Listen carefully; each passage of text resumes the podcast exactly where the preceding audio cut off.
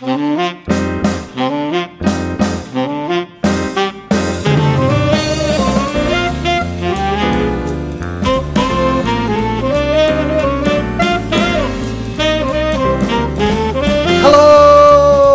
and welcome to another episode of the Mr. Barton Maths Podcast with me, Craig Barton.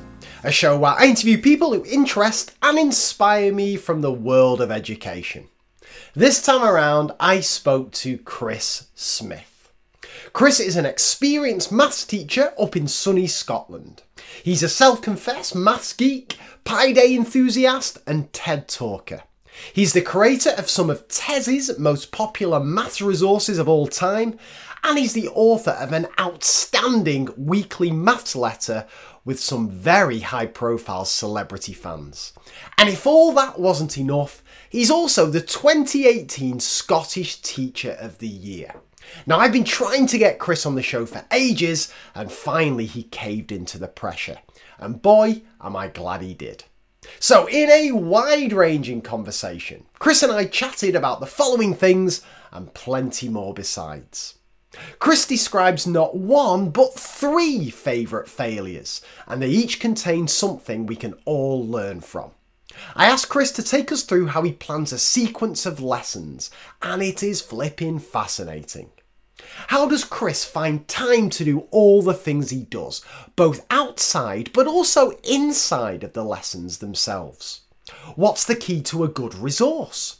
What's the story behind Chris's brilliant newsletter, and what are some of his favourite features? What's the secret to organising a good maths revision event? What have been some of Chris's favourite Pi Day escapades from over the years? And are such fun activities really worth it? What is mathematically interesting about the number of seconds in February? And finally, what does Chris wish he'd known when he first started teaching that he knows now? Now, I absolutely loved talking to Chris. As much as I love being out of my comfort zone, speaking to the likes of Professor Becky Allen, Dylan Wiliam, David Didau, Daisy Christodoulou, there's something quite nice about geeking out with a fellow maths enthusiast. And I hope you find the bit of our conversation about the importance of fun and joyous experiences as interesting as I did. I'll be reflecting on this and more in my takeaway at the end of the show. Just the usual request that if you enjoy this podcast, please consider giving it a rating and a review on whatever podcast platform you get your audio fix from. And if you have a colleague or friend who does not listen to this podcast, then just before you shun them for the rest of the year, possibly consider recommending your favourite episode to them to get them started. Anyway, I shall deprive you no longer as I introduce Chris Smith one of the only guests in the history of the Mr. Barton Maths podcast who can rightly call me a southerner. Enjoy this one, I know you will. And as ever, I will see you on the other side.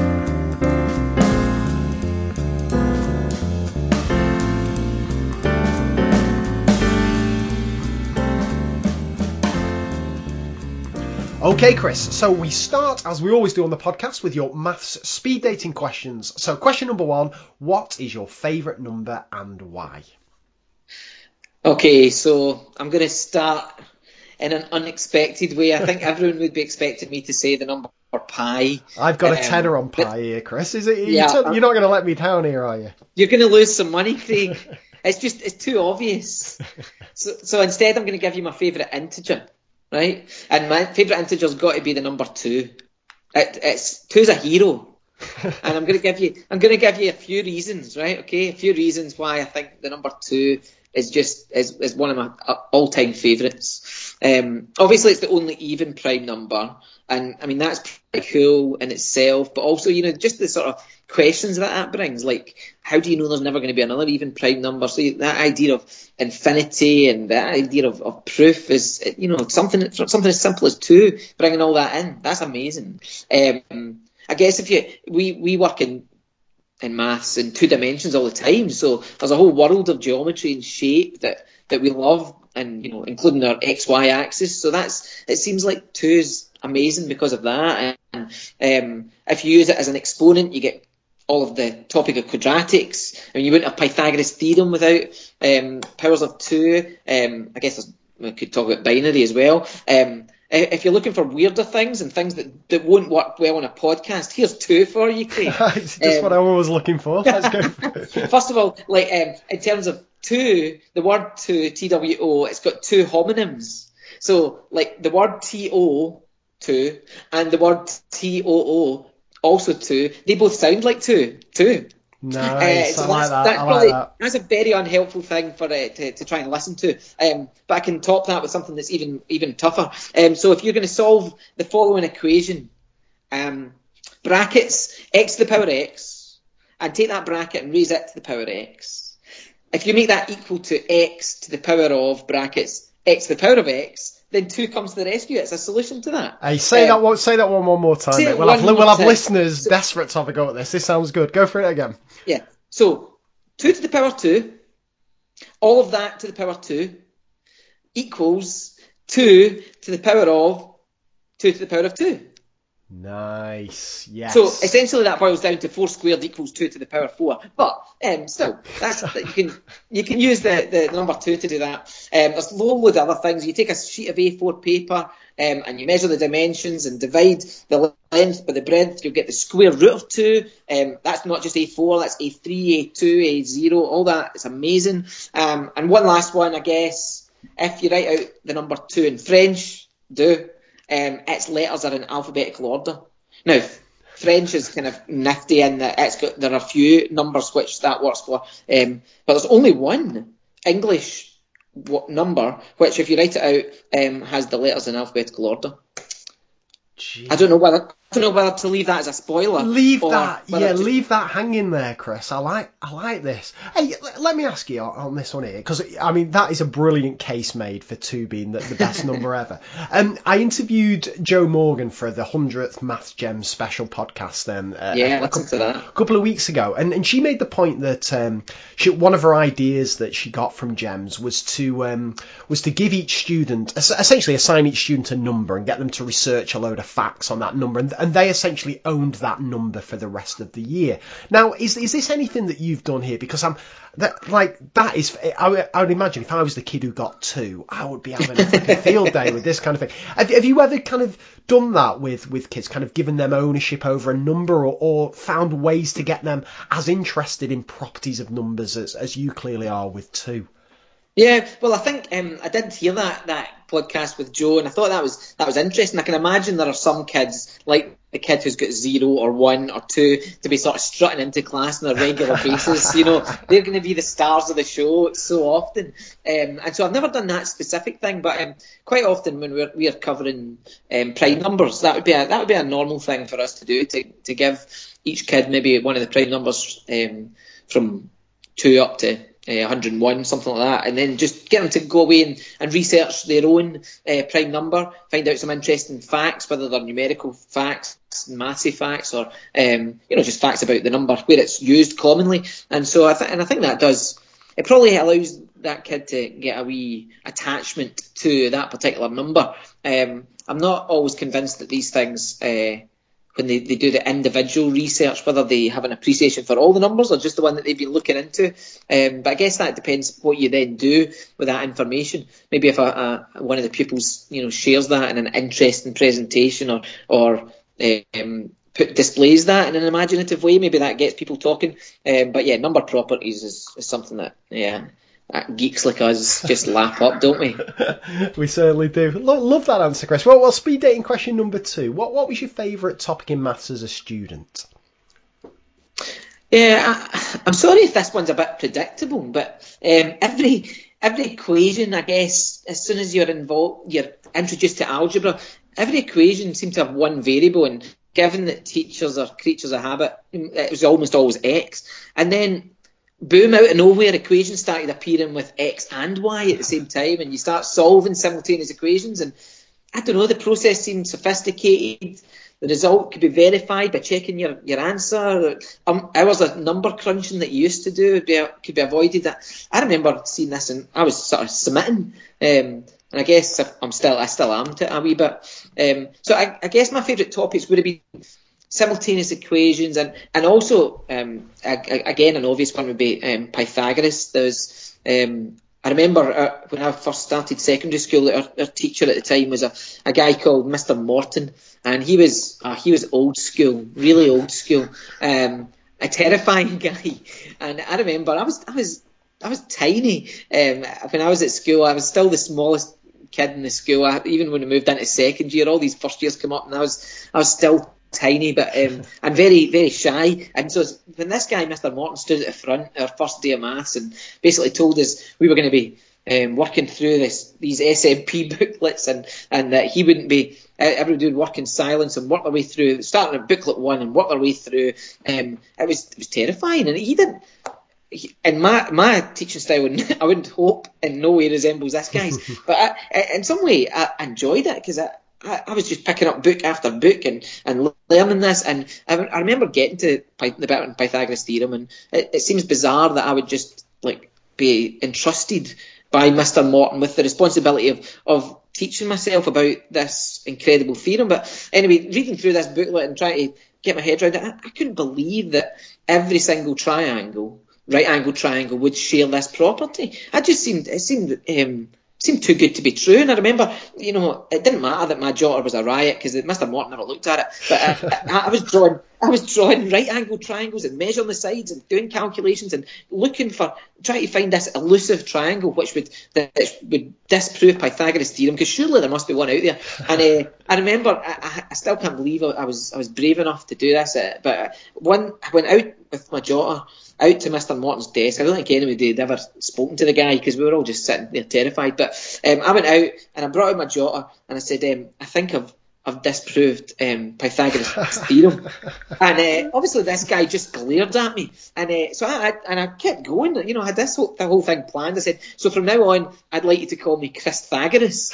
and, you know, he is, he's looking at me. And of course, he was a smart guy. He knew, he knew that there are umpteen proofs of Pythagoras' theorem. I, this, this little guy was not going to have uh, solved, have, have broken down this, this uh, ancient theorem. And so I present my daughter to him, and in it I've, I've drawn the most ridiculously tiny triangle you've ever seen. It's, it's meant to be one millimetre and one millimetre for the legs of this right angled triangle. And using my ruler as best I can, I found that it's one millimetre across, but it, it, was all to do with just the accuracy of my measurement. I couldn't possibly ac- accurately measure um, that it was 1.41 millimetres or whatever it was meant to be.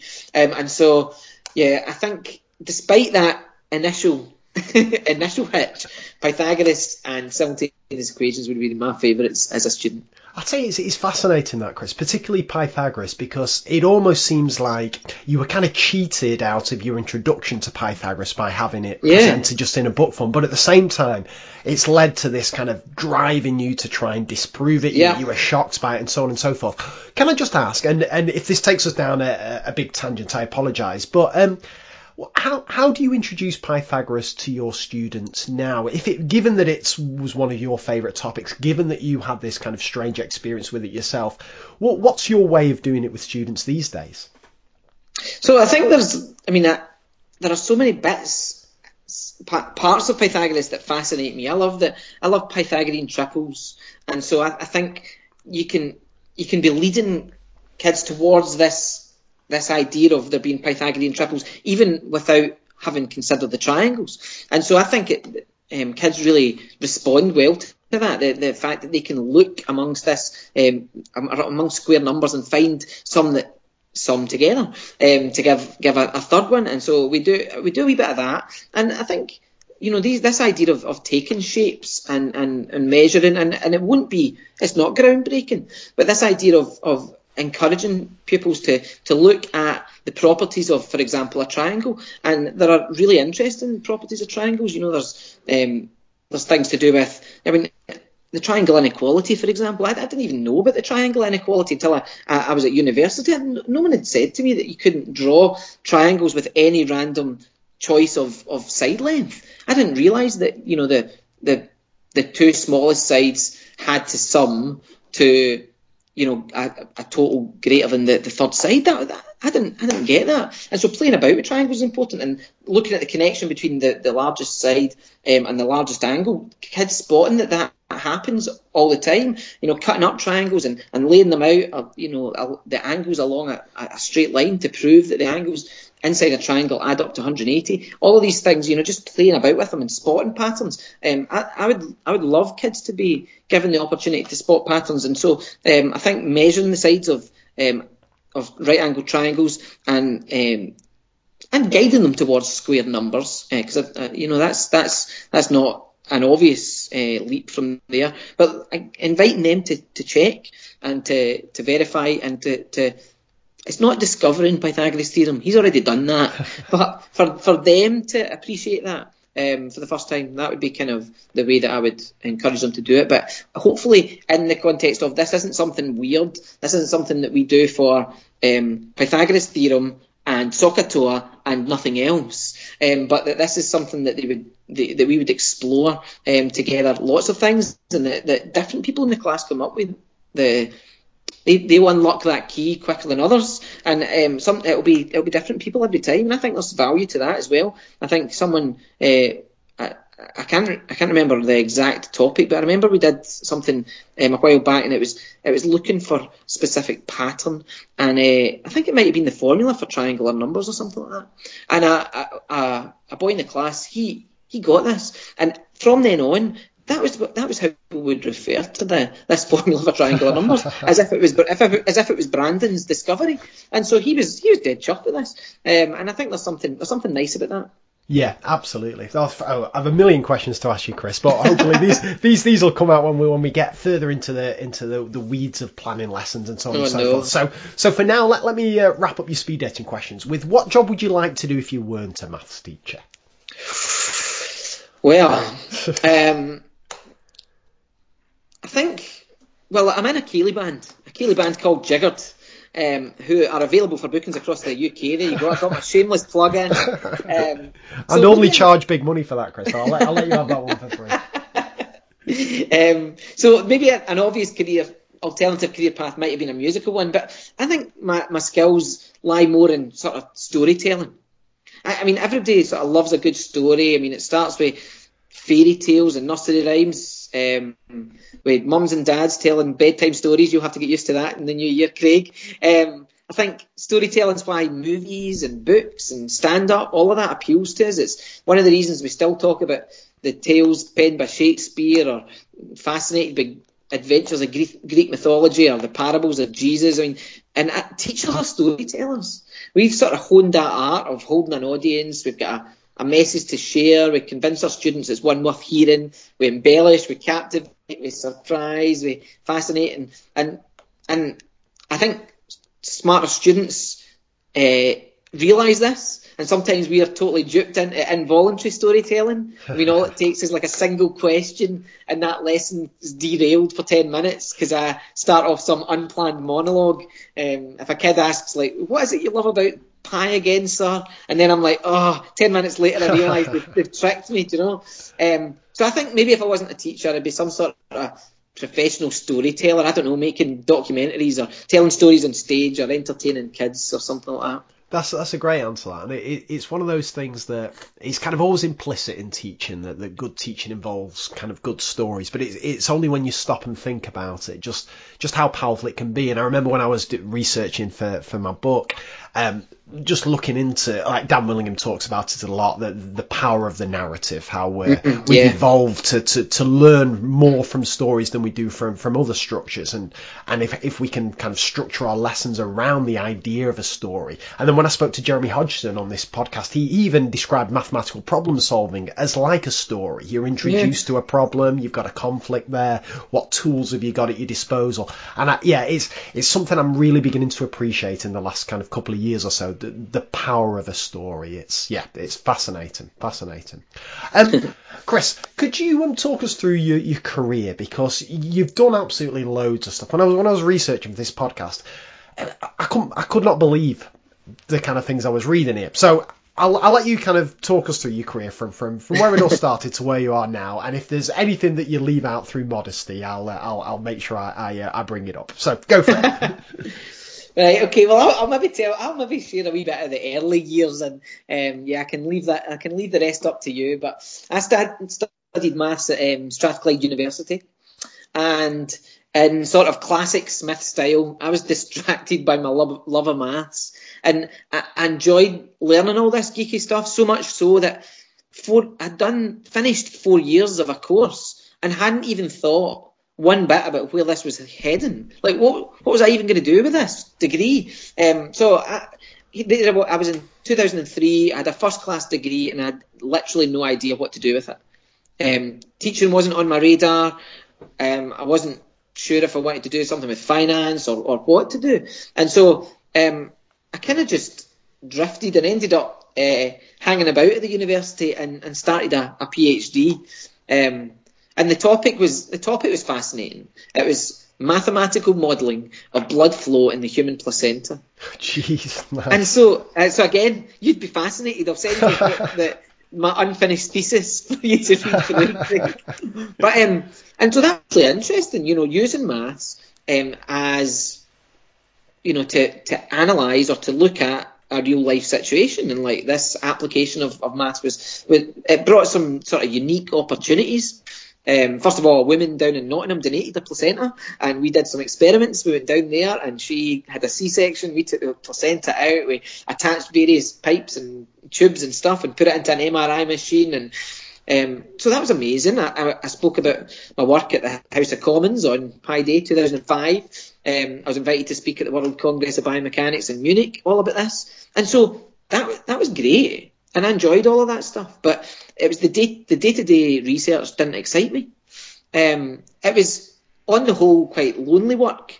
Um, I, I, shared an office with a, a Spanish guy called Alberto, and uh, Alberto he was he's from Madrid and was still in sort of siesta mode. So I would be in at the office. At, I'd be in at seven in the morning, working away, and he probably would come in, you know, after his after his noonday uh, snooze, and he would come in and, and and he'd come to the office and he'd say, "Hola, gordito," and I'd say, "Hola," you know, and I thought, "Check me out, I'm so cultured."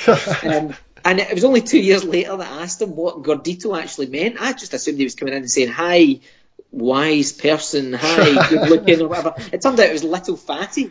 And so um, for two years, Alberto had been calling me Little Fatty, but actually that wasn't the reason that you know research didn't excite me. The real buzz for me was I got the opportunity while I was doing this to teach undergraduates, and I got to take tutorials and lectures and communicating about maths, whether it was with these students or whether it was at the conferences that I was presenting at and working alongside the young people, that, that made teaching, maths teaching an obvious fit for me. Something I should have figured out years before. Um, so I signed up for the, the, the teacher training, um, and after that I joined um, Grange Academy in Kilmarnock as a newly qualified teacher, and I've kind of been there ever since. I mean, that absolutely, absolutely fascinating. Um, kind of start to your career there, Chris, and then that that's kind of just, just a little. If this was a book of your career, that's like the first kind of five or six pages there, right? Because then, just tell us about some of the things that since you've been teaching. Um, so since I've been teaching it, you know, I've been I've been roped into um, or got involved in lots of different things, and um, I guess a lot of people ask, you know, why why I do um, or how I manage to do all the things that I do. And, and I've got to be honest and say that I, I, I cherry pick things that excite me, things that interest me.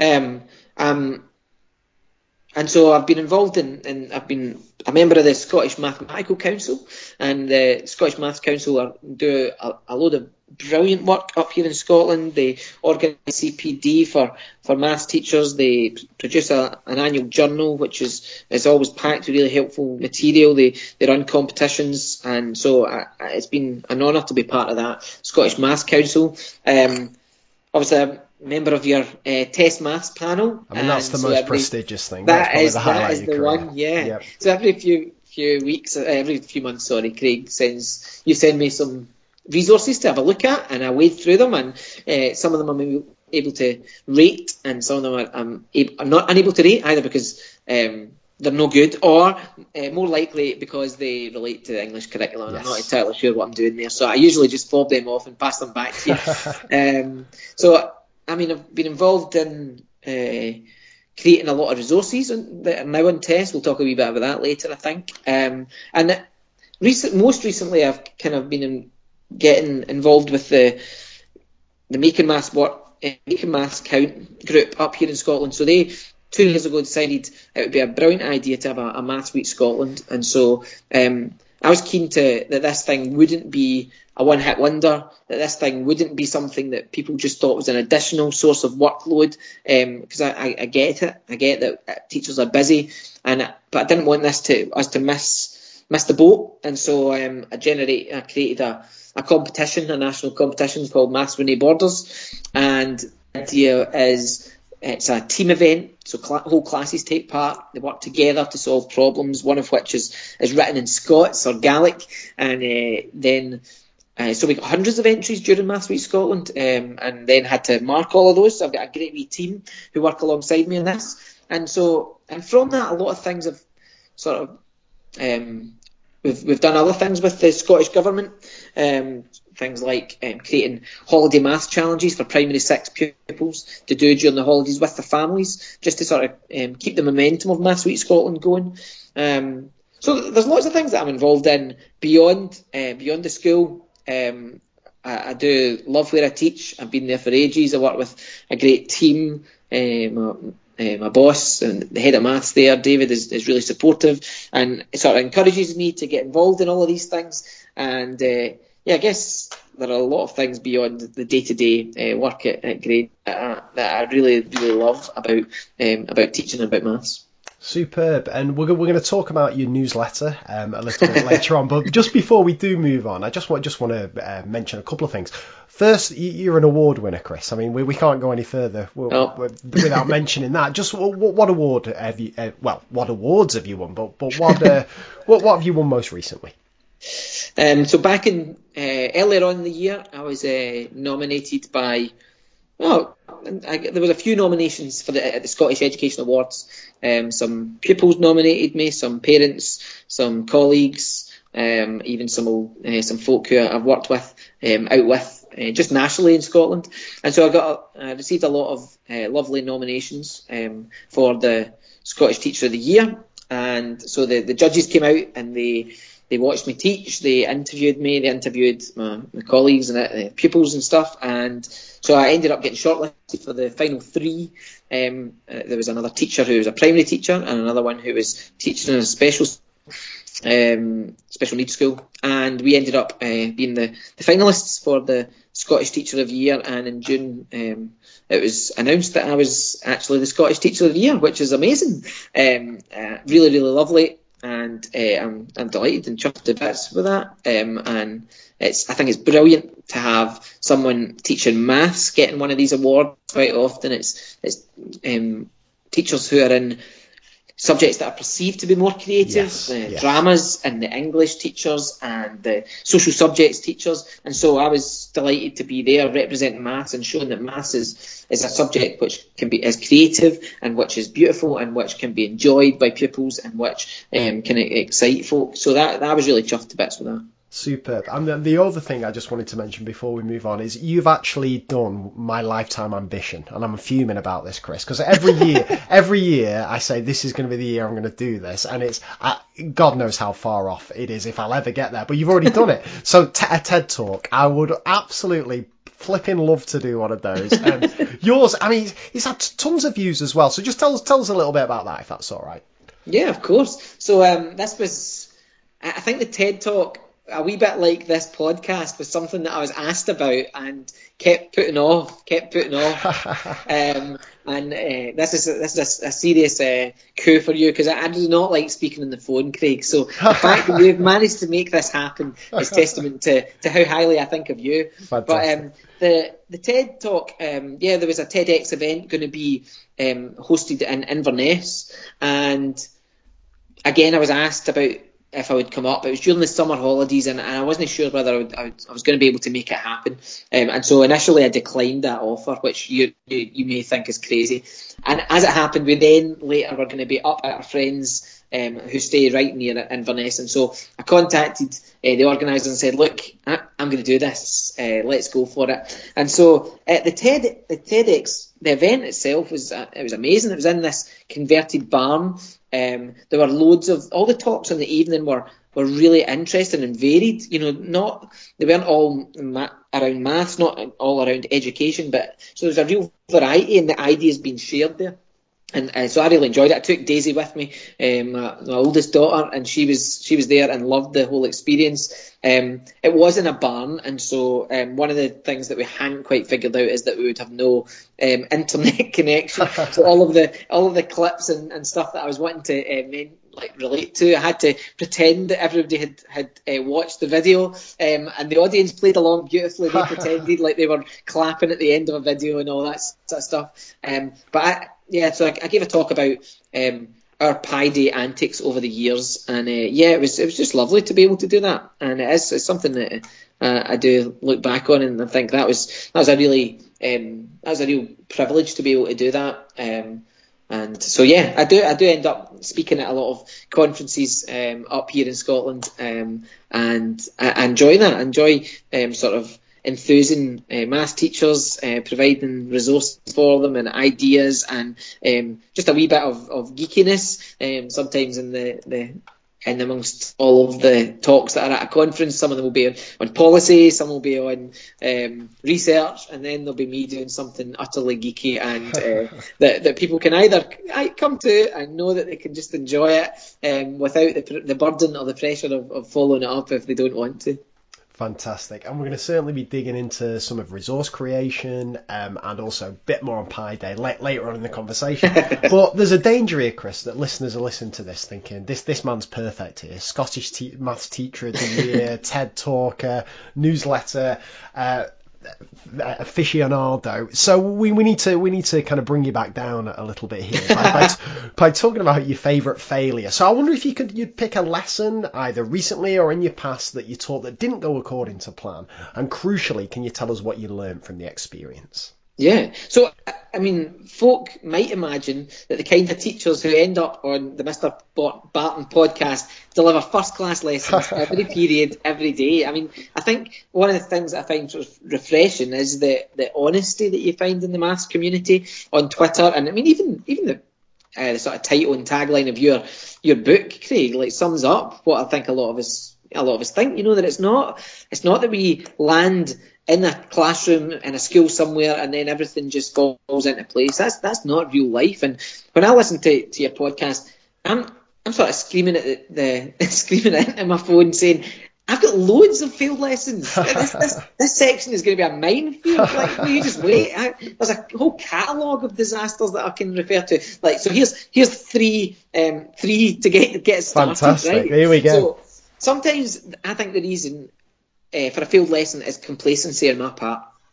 Um, so sometimes when you get into the swing of teaching, you can you can wing it with some topics, and that comes with risks. And recently, I was teaching a simple enough topic, um, arc lengths and sectors, and I was I wasn't in my own classroom. I was in a different classroom, and so as I was getting ready to do this, I, I naively asked pupils to provide numbers for the the radius and and the area before we would then proceed to find the angle at the at the centre. And perhaps predictably, we ended up with ridiculous answers for the angle at the centre of a sector being like 1,300 degrees and stuff. I mean, that's just and, and I'm cringing at the front. I'm cringing at the board. I'm, I'm like I'm totally embarrassed. You know, this is you're right. That yeah, I'm, I'm there, and these guys, you guys, guys have seen in the local paper, uh, Scottish Maths Teacher of the Year. There I am. I've not even got an example on the board that, that, makes any sense. It was, you know, so that sort of thing's embarrassing. But that, so the lesson from that one is. a lesson can fail because of my lack of preparation. No matter how, how good I'm, I think I'm getting, I, I can't naively just jump in and assume everything will go well. That's really interesting, that though, Chris, because it, the intentions there uh, to like get the kids involved to, yeah. to, show them you pick that number, you pick that number. I'm going to show you it works for everything. But as you say, like it, it doesn't take much, particularly when kids are learning something for the first time, to derail the confidence. Yeah. And I've been there myself. I've, I've spoke about this on the podcast before, where um, I, I've not I've not put enough thought into the examples that I've I've given my kids to do. So a classic here was I had a um, a year eleven class probably about three years ago now whose confidence was was particularly low, and we were doing um, solving linear equations, and I'd hopped onto Jamie Frost's website drfrostmaths.com, grabbed one of his amazing powerpoints, had a quick look at it the night before, thought that looks nice banged it up on the board. So we'd done we done a worked example, and I said, right, kids, off you go on this. And question one, they were fine. And que- like question one came out like x equals three. And then question two was something like x equals minus two seventeenths or something. And the, the kids, the kids were gone. Like all their confidence that I've been building up over the last kind of 15 minutes, saying algebra isn't bad, blah blah blah. It had just gone because of one Yeah. poorly chosen example on my part. And it's it's crucial, isn't it, Chris? Like I, Yep. I I'm convinced the examples and those initial kind of experiences we give our kids have to be really well thought through to, to kind of get them off to a good start. And then we can introduce all the weird and wonderful ones further down the line if, if that makes Yeah, sense. absolutely. Yeah. that's a great that's a great one. Okay go on. Give us give us another favourite failure then. So um, I remember a lesson I did in scale drawings, and it, it was an, a lesson that I was really excited about. Like we'd had a, an extension done at the house, and so I took these plans for the, for our, our extension in the house and got them copied. And I planned a bunch of tasks, like based on the scale um, involved in these drawings. So I was thinking, you know, find the le- the real length of the kitchen, work out the area of the living room, what's the width of a door frame, how big a bum can you fit in the toilet, and I, I thought this is going to go down so well. It was linked to something in real life, it was tangible, and but for some reason it didn't capture their imagination in the way that I hoped, and they, they weren't motivated by the task. They ended up mucking about. I remember being gutted at the end of the lesson, but and and so uh, you know, as you do, I, I reflected on it at the end and thought, what what went wrong there, and, and, and is this ultimately something that is a flawed task that I should get rid of? And but I, I I I said to myself, I don't, I don't think this is worthless. I, I think I, I, whatever's gone wrong here, I, I don't think it's to do with the actual task. And so I've tried to use that uh, task again with another class with completely different results. And so I, one of the lessons that you, I think you need to learn from lesson failures is that if something doesn't go well, it doesn't that the resource or the activity doesn't always deserve to go in the bin. Um, Yes. you maybe need to give it a second go, um, or you maybe need to tweak um, very slightly how you pitch it, but um, don't interpret a disaster as um, an you know an eternal failure.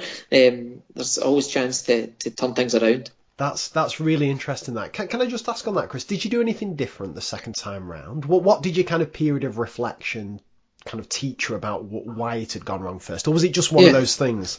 I, th- I think I think it was it, I, the changes that I did in the second time round weren't weren't massively dramatic.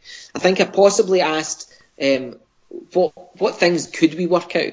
I think that was one of the things Ah, that I decided to do.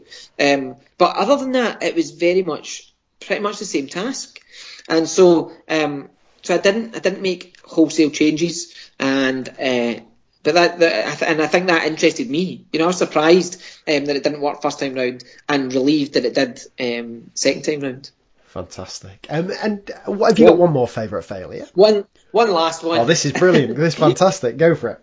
Um, so sometimes as a teacher, especially as you get older, you sometimes misjudge how in tune with popular culture you are. yeah, I've been You- there, This is, definitely. gonna, this is an understatement in this one particular example. So every year, our school goes fundraising crazy for the BBC's Children in Need appeal. They sell hundreds of tickets so that pupils can come up for a day of entertainment organised by the senior students. They raise thousands of pounds, and I'm always roped in to fill in this 10 minute slot to an assembly hall crammed with hundreds of hyperactive pupils. and that so and generally I sing some math songs. So this year I decided to do two songs. Right, one was my latest maths parody song, which is uh, "Use a Ruler" to the tune of "Hallelujah." And- Nice, nice. yeah, I, I, but I, re- I I thought to myself, well, this this song has some lyrics, for example, on proof by induction, so its appeal might be limited. Um, you know, like there's not there's not a lot of the kids in this assembly hall who are going to appreciate the finer points of proof by induction, and so I had two songs. I devised um, a second song which was based on a series of increasingly tough maths question where the answer was 222,222 because one of the hits of 2018 was the song Baby Shark. And so I thought I was going to say Baby Shark and the kids would work out the answer to the question and it would be 222222. Oh, right. And Okay. yeah. It Yep. was awful, Craig. There was just silence, like tumbleweed. Like this, this is you know, you, if I tried to get 600 pupils all to be quiet straight away, it would never have happened. But when I did this, that was the honest reaction. The song totally bombed, and I was up there on the stage, and it was horrendous. And um, but then I started the use a ruler song, and for some reason, kids were joining in, the chorus. I had the lyrics up on the screen. They were waving their iPhone lights, um, and so I've I had to learn another lesson. You know that I, am not as switched on as I think I might be about what young people will be into. So a, a lesson can fail because I, I, just I don't know I pitch it wrongly. That's fascinating. That's brilliant, mate. I'm, I'm, I'm cringing for you there, but I, would have been with you. I'd have been singing along with you there. Yeah, that's superb, that mate.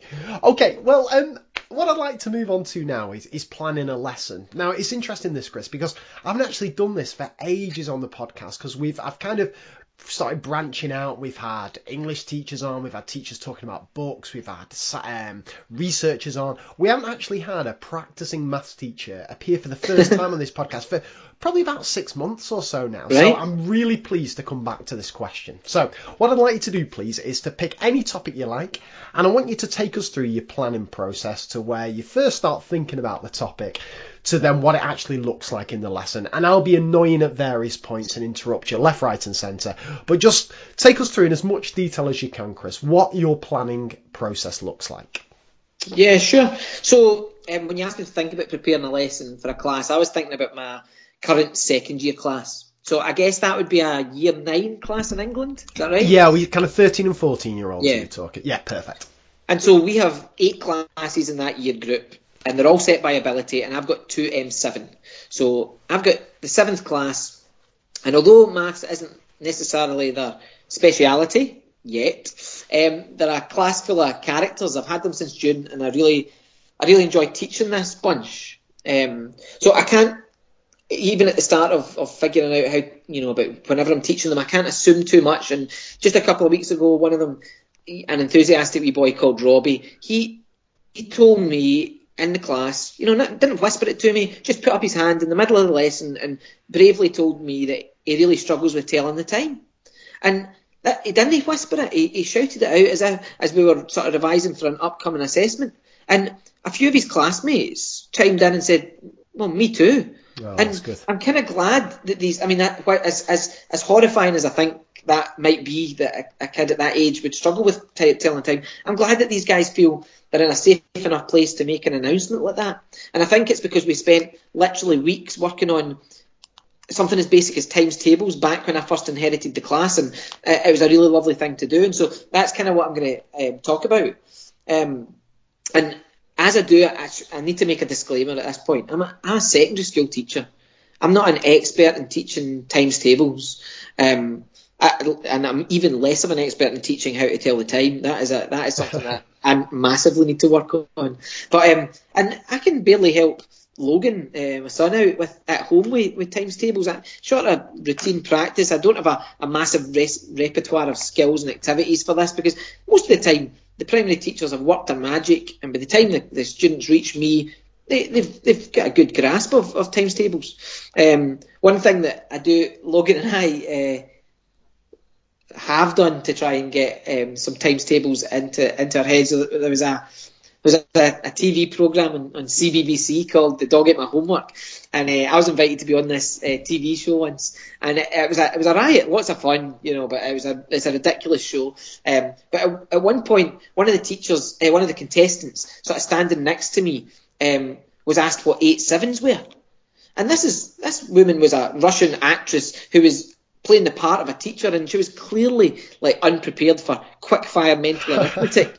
and uh, so she took ages to, to produce the answer, and, and she sort of pronounced it, you know, 56. And so Logan, Heidi, and I, we watched this clip so many times that whenever we're asked what are eight sevens, we announce it with her accent. um, and so I guess there are wee things like that which might help. Um, but uh, when we were starting with this class, what we did was we, we started and said, look, what do we need to know? We need to can, know. Can I just ask? Sorry, sorry, to interrupt you, mate. At this point, can I can I just ask? So, had you had it become apparent through another topic that times tables was an issue?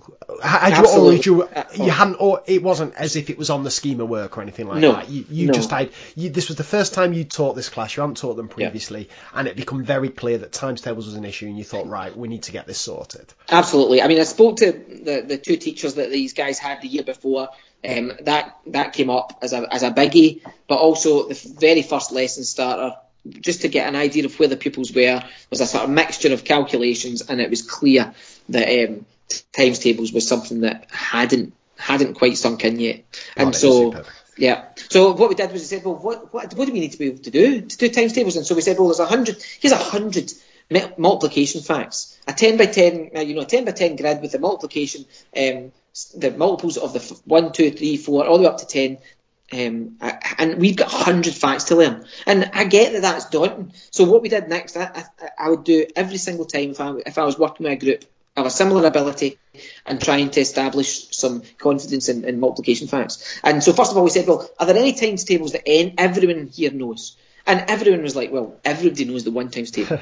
so we were able to, sc- we scored out every entry in the one times table, both horizontally and vertically. Yes. And so that gets rid of 19 entries. So we're down to 81 already, That's just from the one times table. And then we said, well, what about any other times tables? Well, 10's easy. Yeah. So that, that gets another 17 gone. We're down to 64.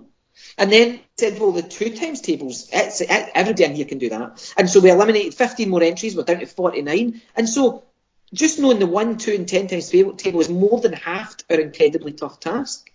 And the last times table that we all agreed that we knew, because we didn't want to go ju- like go too far, was the five times table. And so we managed to score off 13 more entries, and so we only had 36 number facts. That's um, that's to memorize. really nice. It's really nice that mate. It's really powerful because I'm just thinking if if I'd have done this myself, I'd have probably said, okay, so we know the ones, we know the tens, blah blah, and then present them with the ones that they don't know. But by by Yeah. showing them the kind of enormity of the task and then showing them they've already know half of it, Yeah. that's really powerful. It's Yeah. it's far And more powerful than also you- presenting. Oh, sorry, go on, mate. No, I was just also going to say like the, the, the, they were they were not only really encouraged by that and boosted in their confidence of the, the, the sheer volume of, of calculations or number facts that they already knew, but they also were pointing out, well, uh, the, although they are, they are not strong in multiplication, I must have done some other number stuff with them because they noticed that it went from 100 to 81 to 64 uh, to 49 to 36, which is a, a lovely wee geeky aside there that you get, generate those uh, square numbers from that. Yeah. That's fantastic. That. Can I just ask as well, just just before we delve too much deeper, what their because I was fascinated by the fact that the, the child was willing to put his hand up earlier on and tell you that he wasn't confident um, Yeah. with the time. What was their general kind of well, two things really. Their their kind of overall confidence in maths and their overall attitude to maths, kind of at the at the start of the year when you when you first started with them. What, how would you describe those two things? Um, I would say con- confidence would be low. Confidence would be low. Um, I, they are. I think we've got a good, a good ethos in our in our department. I, th- I think that the, the maths department is, is somewhere that pupils enjoy being, um, and so I think they they didn't they weren't uh, coming into class, you know, sort of um, demoralised, um, but and they they they're quite realistic in terms of what they can achieve, uh, what they what they're capable of at the moment. You know, they don't they don't um, they're quite happy to, to work on a task which is at, appropriate and at their level. You know, they're not grasping for stuff that that would um, would crush them. Um, and so that's kind of where they are just now. If that makes sense. Got it. And and behaviour is is that an issue or, or not So too bad? yeah, it's behaviour. Yeah, they're, they're they're a lively bunch, but they they are generally pretty well behaved. There are, um, although it's a it's our seventh class. There's 27, I think, in the register. Um, Wow. So most of our most of our classes um, would be sort of 33 at, at that age. Um, but we've managed to keep our bottom couple of classes slightly smaller. Um, I know 27 doesn't sound like it's uh, it's very small, um, but but that, that that helps a wee bit, and um, it's the kind of class that um, I've had that that's the, the, corresponding class in the last two years, and um, you also find in there that there's um, a lot of extra um, staff in helping. So we've got, you know, there's a, a girl who comes in and Faith who comes in in a wheelchair. There's um, last year we had Nicole who was uh, hearing impaired, so you had someone signing for her. Um, you had also support for other pupils, and so um, that's that can be quite good for a, a class like that um, to have that extra support um, and, and with them. Absolutely superb. Okay, so let, let, let me uh, stop interrupting you now. We'll get get back to the yeah, lesson. We'll go so back. you, you've started with the, the oh, oh sorry one other thing. How come a ten by ten and not a 12, 12 by twelve? Great question. Which was that? Great question. Why? Yeah. So why why not? Um, I think I think I, I tend to I tend to, to work more um, with the, the 10 by 10. I think we, we, we emphasise the decimal system, and um, if they were going to be using 11s or 12s, then we would look to, to, to show them the strategies for, for working out multiplication by 12 um, in the same way that we would 14 or whatever. So I think we show them the basics of what the decimal system, and then I guess you can um, extend that. Um, I can't I can't actually remember what I learned when I was uh, growing up, Craig. It probably was the probably was the 12 times table, um, one to 12. But um, yeah, I'm all right with just doing uh, one to ten. Yeah, and, you know what? The more I think about it, I think I am as well. But back to a kind of confidence issue. Like the twelves are flipping hard, and the and the, the elevens are dead nice until you get to 11 11s and 12 yeah. 11s and so on.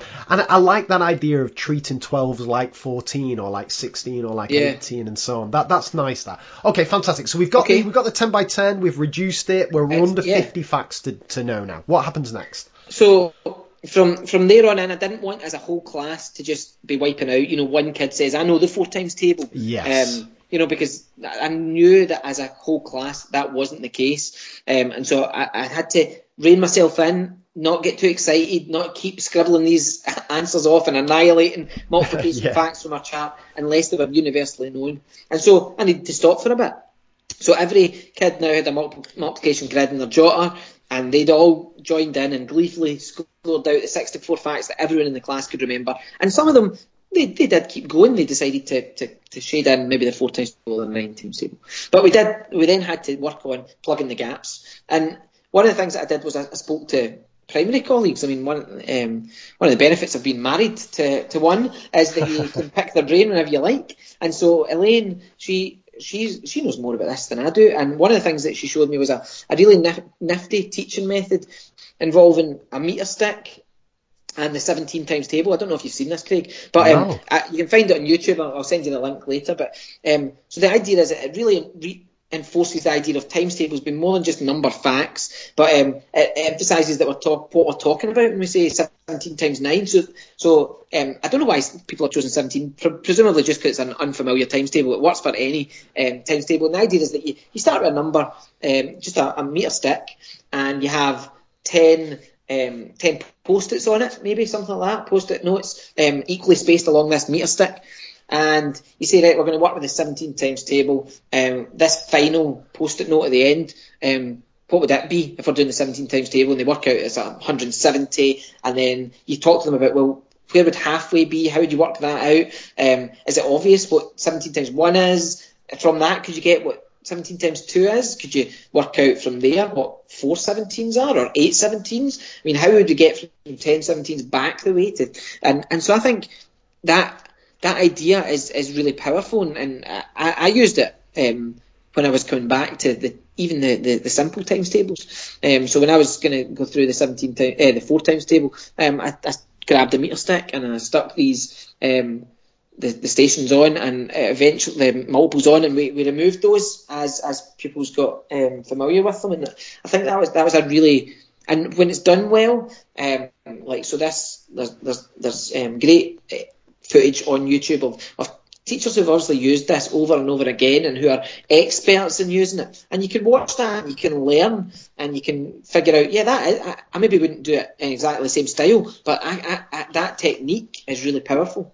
Can I just ask, Chris? So, is is the purpose of that to get them familiar with the numbers, say that are in the four times table, or is it, uh, or is it something that you'll keep revisiting and, and, using even once they've kind of got fluency in, say, knowing what four nines are? Is it is it an introductory tool, or is it something that it kind of you keep using throughout the process yeah. of them learning times tables? Yeah. So I think that sometimes pupils don't even understand, haven't even got that concept that nine fours is four plus four plus four plus four plus four plus four plus four plus four plus four, and and so I get that that when you ask them to regurgitate nine fours, it's it's like chanting back something that they have zero understanding of what's yes, going on. Yes. And so one of the things that this the, the meter stick technique um, emphasises is that this actually means something. Um, this is a this is a shortcut to a calculation that would be a pain to do otherwise. This is going to help us. This is going to save us time in the long run. This is worth worth knowing. This will this will help us with with uh, more sophisticated calculations. But do we understand what this is actually all about? And so I think that's that that is important. And so um, it would mainly be the meter stick would be used at the when, when we're beginning to to reinvest in that times table, but we could come back to it at any point. Got it. And, and my other question is, so we've got this class of 27 kids. Yeah. Is this um, how are you kind of keeping them all? I don't know if engaged is the right word, but what what's your kind of questioning here? Is it asking them what's behind this post-it note, all have a think on their own, then picking someone at random, or is it one-to-one questioning, or think, pair, share? What what's the kind of logistics of, of what you what how you're running this activity in the class, if that makes sense? Yeah, at this stage it would still be very much. Um, I'd be at the front. I would be making sure they're all giving me their attention. I want them all pencils down. I want them all looking at me. I want them uh, ready to, to answer a question. Um, I tend to to invite questions um, just from rather than uh, hands up a lot of the time, um, and so they all need to be on their toes. They all need to be set for explaining things, and uh, eventually I'll, I'll, be encouraging them to come up and to take the meter stick and to, to talk through a times table. Maybe the one we've just done, if, if, if I'm finding that it's taking a wee bit of time for this to sink in, or, or possibly to introduce a new times table and say, well, you, you've, I'll give you the, the post-it notes. Um, in a random order, where should these go, and, and, and how would you explain that to, to the rest of the class? Um, but that's that's kind of how we would be doing it at this stage. Um, I'm still trying to make sure that everybody's with me and uh, we're, we're, we're, we're working through these things together. Got it. And can you just give us a sense of time here, Chris? What, um, how, how long is this kind of the meter stick process of, of this lasting, roughly? So the, the meter stick thing will take, uh, first time that you do it, it might take 20, you might be doing 20 minutes, you might be doing um, 15, 15, 20 minutes just to explain yes. what's going on with that. Um, obviously, one as they begin to to, to get the idea with that, and you're looking at a new times table, you don't it wouldn't it wouldn't take as long for them to figure that out. And the idea is that once you've got all of these multiples on the stick, you're, you're taking these off um, as they as they learn them, and you're, you're testing them on ones that have, have now just disappeared from the meter stick. Um, and and yeah, so that's it could uh, initially be 15, 20 minutes. And is there any? Um, I'm just thinking back to, to classes that I've taught in the past where it's been clear that there's been some foundational knowledge that's been missing. And I know one problem I've encountered is the kids will be saying, well, this is like childish maths, like this is four year olds or five year olds mm. are doing this. Was there was there any resentment like that, or were they all just kind of collectively aware that this was an issue that, that needed sorting?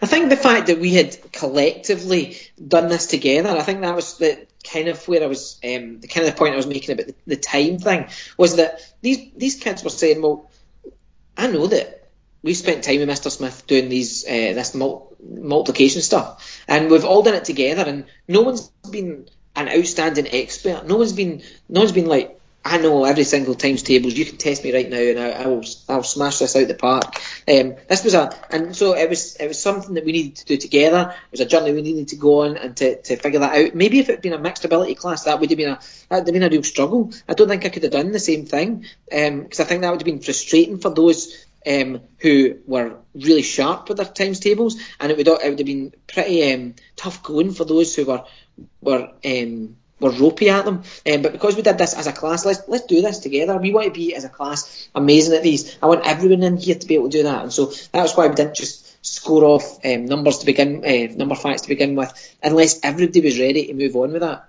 God. Fantastic. Well, what happens after the meter stick? Yeah. So, I mean, we'd, we'd sort of wrapped times tables into our normal daily routine. You know, like every every Tuesday with this class is Tricky Tuesday. So I show them a I show them a number trick or a card trick or something that has maths underpinning it, and try and sort of wow them with that.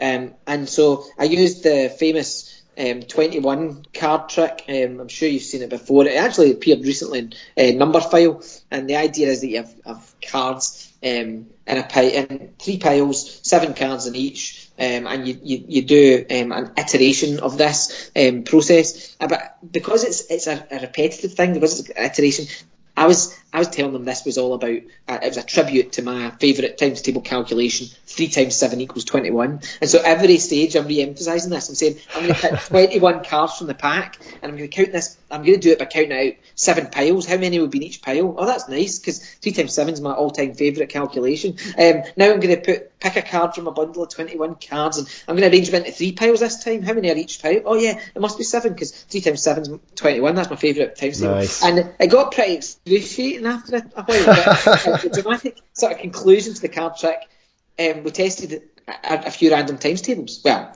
they thought they were random, but I was I was choosing from a list of familiar ones, but I was also now throwing in three times seven, seven times three, and when seven times three popped up, everyone was sorted with that um, because I'd been going on and on and on about it. And there was even a few uh, kids near the, the front of the class who were looking at me with a sort of knowing glance, like, "I see what you did there." I don't, I don't think you can really sustain that sort of thing for a whole, a whole series of the entire, the entire grid of multiplication facts. But something quirky like that can work for one or two. And so I followed up on that by asking the, the students, do you, do you have any strategies for learning multiplication facts? And there's a, a, a wee boy, Callum, he told us that he liked the fact that if you had the digits 5, 6, 7, 8, well, they appear in consecutive order in the calculation 56 equals 7 times 8. And I had never thought of that Oh no, me neither. I like five, that. six, seven, eight. And uh, so he was saying that's an easy one for me to remember um, because fi- five, 56 equals seven times eight. And a few of them, they were keen to share their observations about the nine times table and with descending and ascending digits and some well-known sort of finger trick. Um, so that was that was worth exploring, I think, and not only for them to to show that they were, in some sense, an expert on a on a on a on a small part of this topic, um, but to give potential strategies to the other um, the other kids. And are these are, are these lessons that, that are going on? Are these exclusively kind of times table focused lessons, or are you are, are these kind of just little segments of lessons where you where you're covering other maths topics for the remainder of the lesson, if that makes sense? No, that makes perfect sense. So I, I mean, I, I do have quite a lot of routine in my class. Um, I, the kids come in, they'll ha- do a few questions to begin with, starter questions on the board. We'll review them. I'll do a sort of fact of the day, which is a wee. I'll have a wee doodle down in the corner of the board, which is uh, uh, related to the whatever date it is, and I'll tell them a wee story from history. Geeky, nothing, nothing to do with maths. Um, and uh, after that, we'll we'll plough into the rest of the lesson. And I had decided, um, I'd taken the, the decision that I wasn't going to move on. Um, obviously, in Scotland, we break up at the end of June, so I got this class at the start of June, and I sort of had three weeks with them. And I decided that that was that was going to be the the bulk of all of those lessons.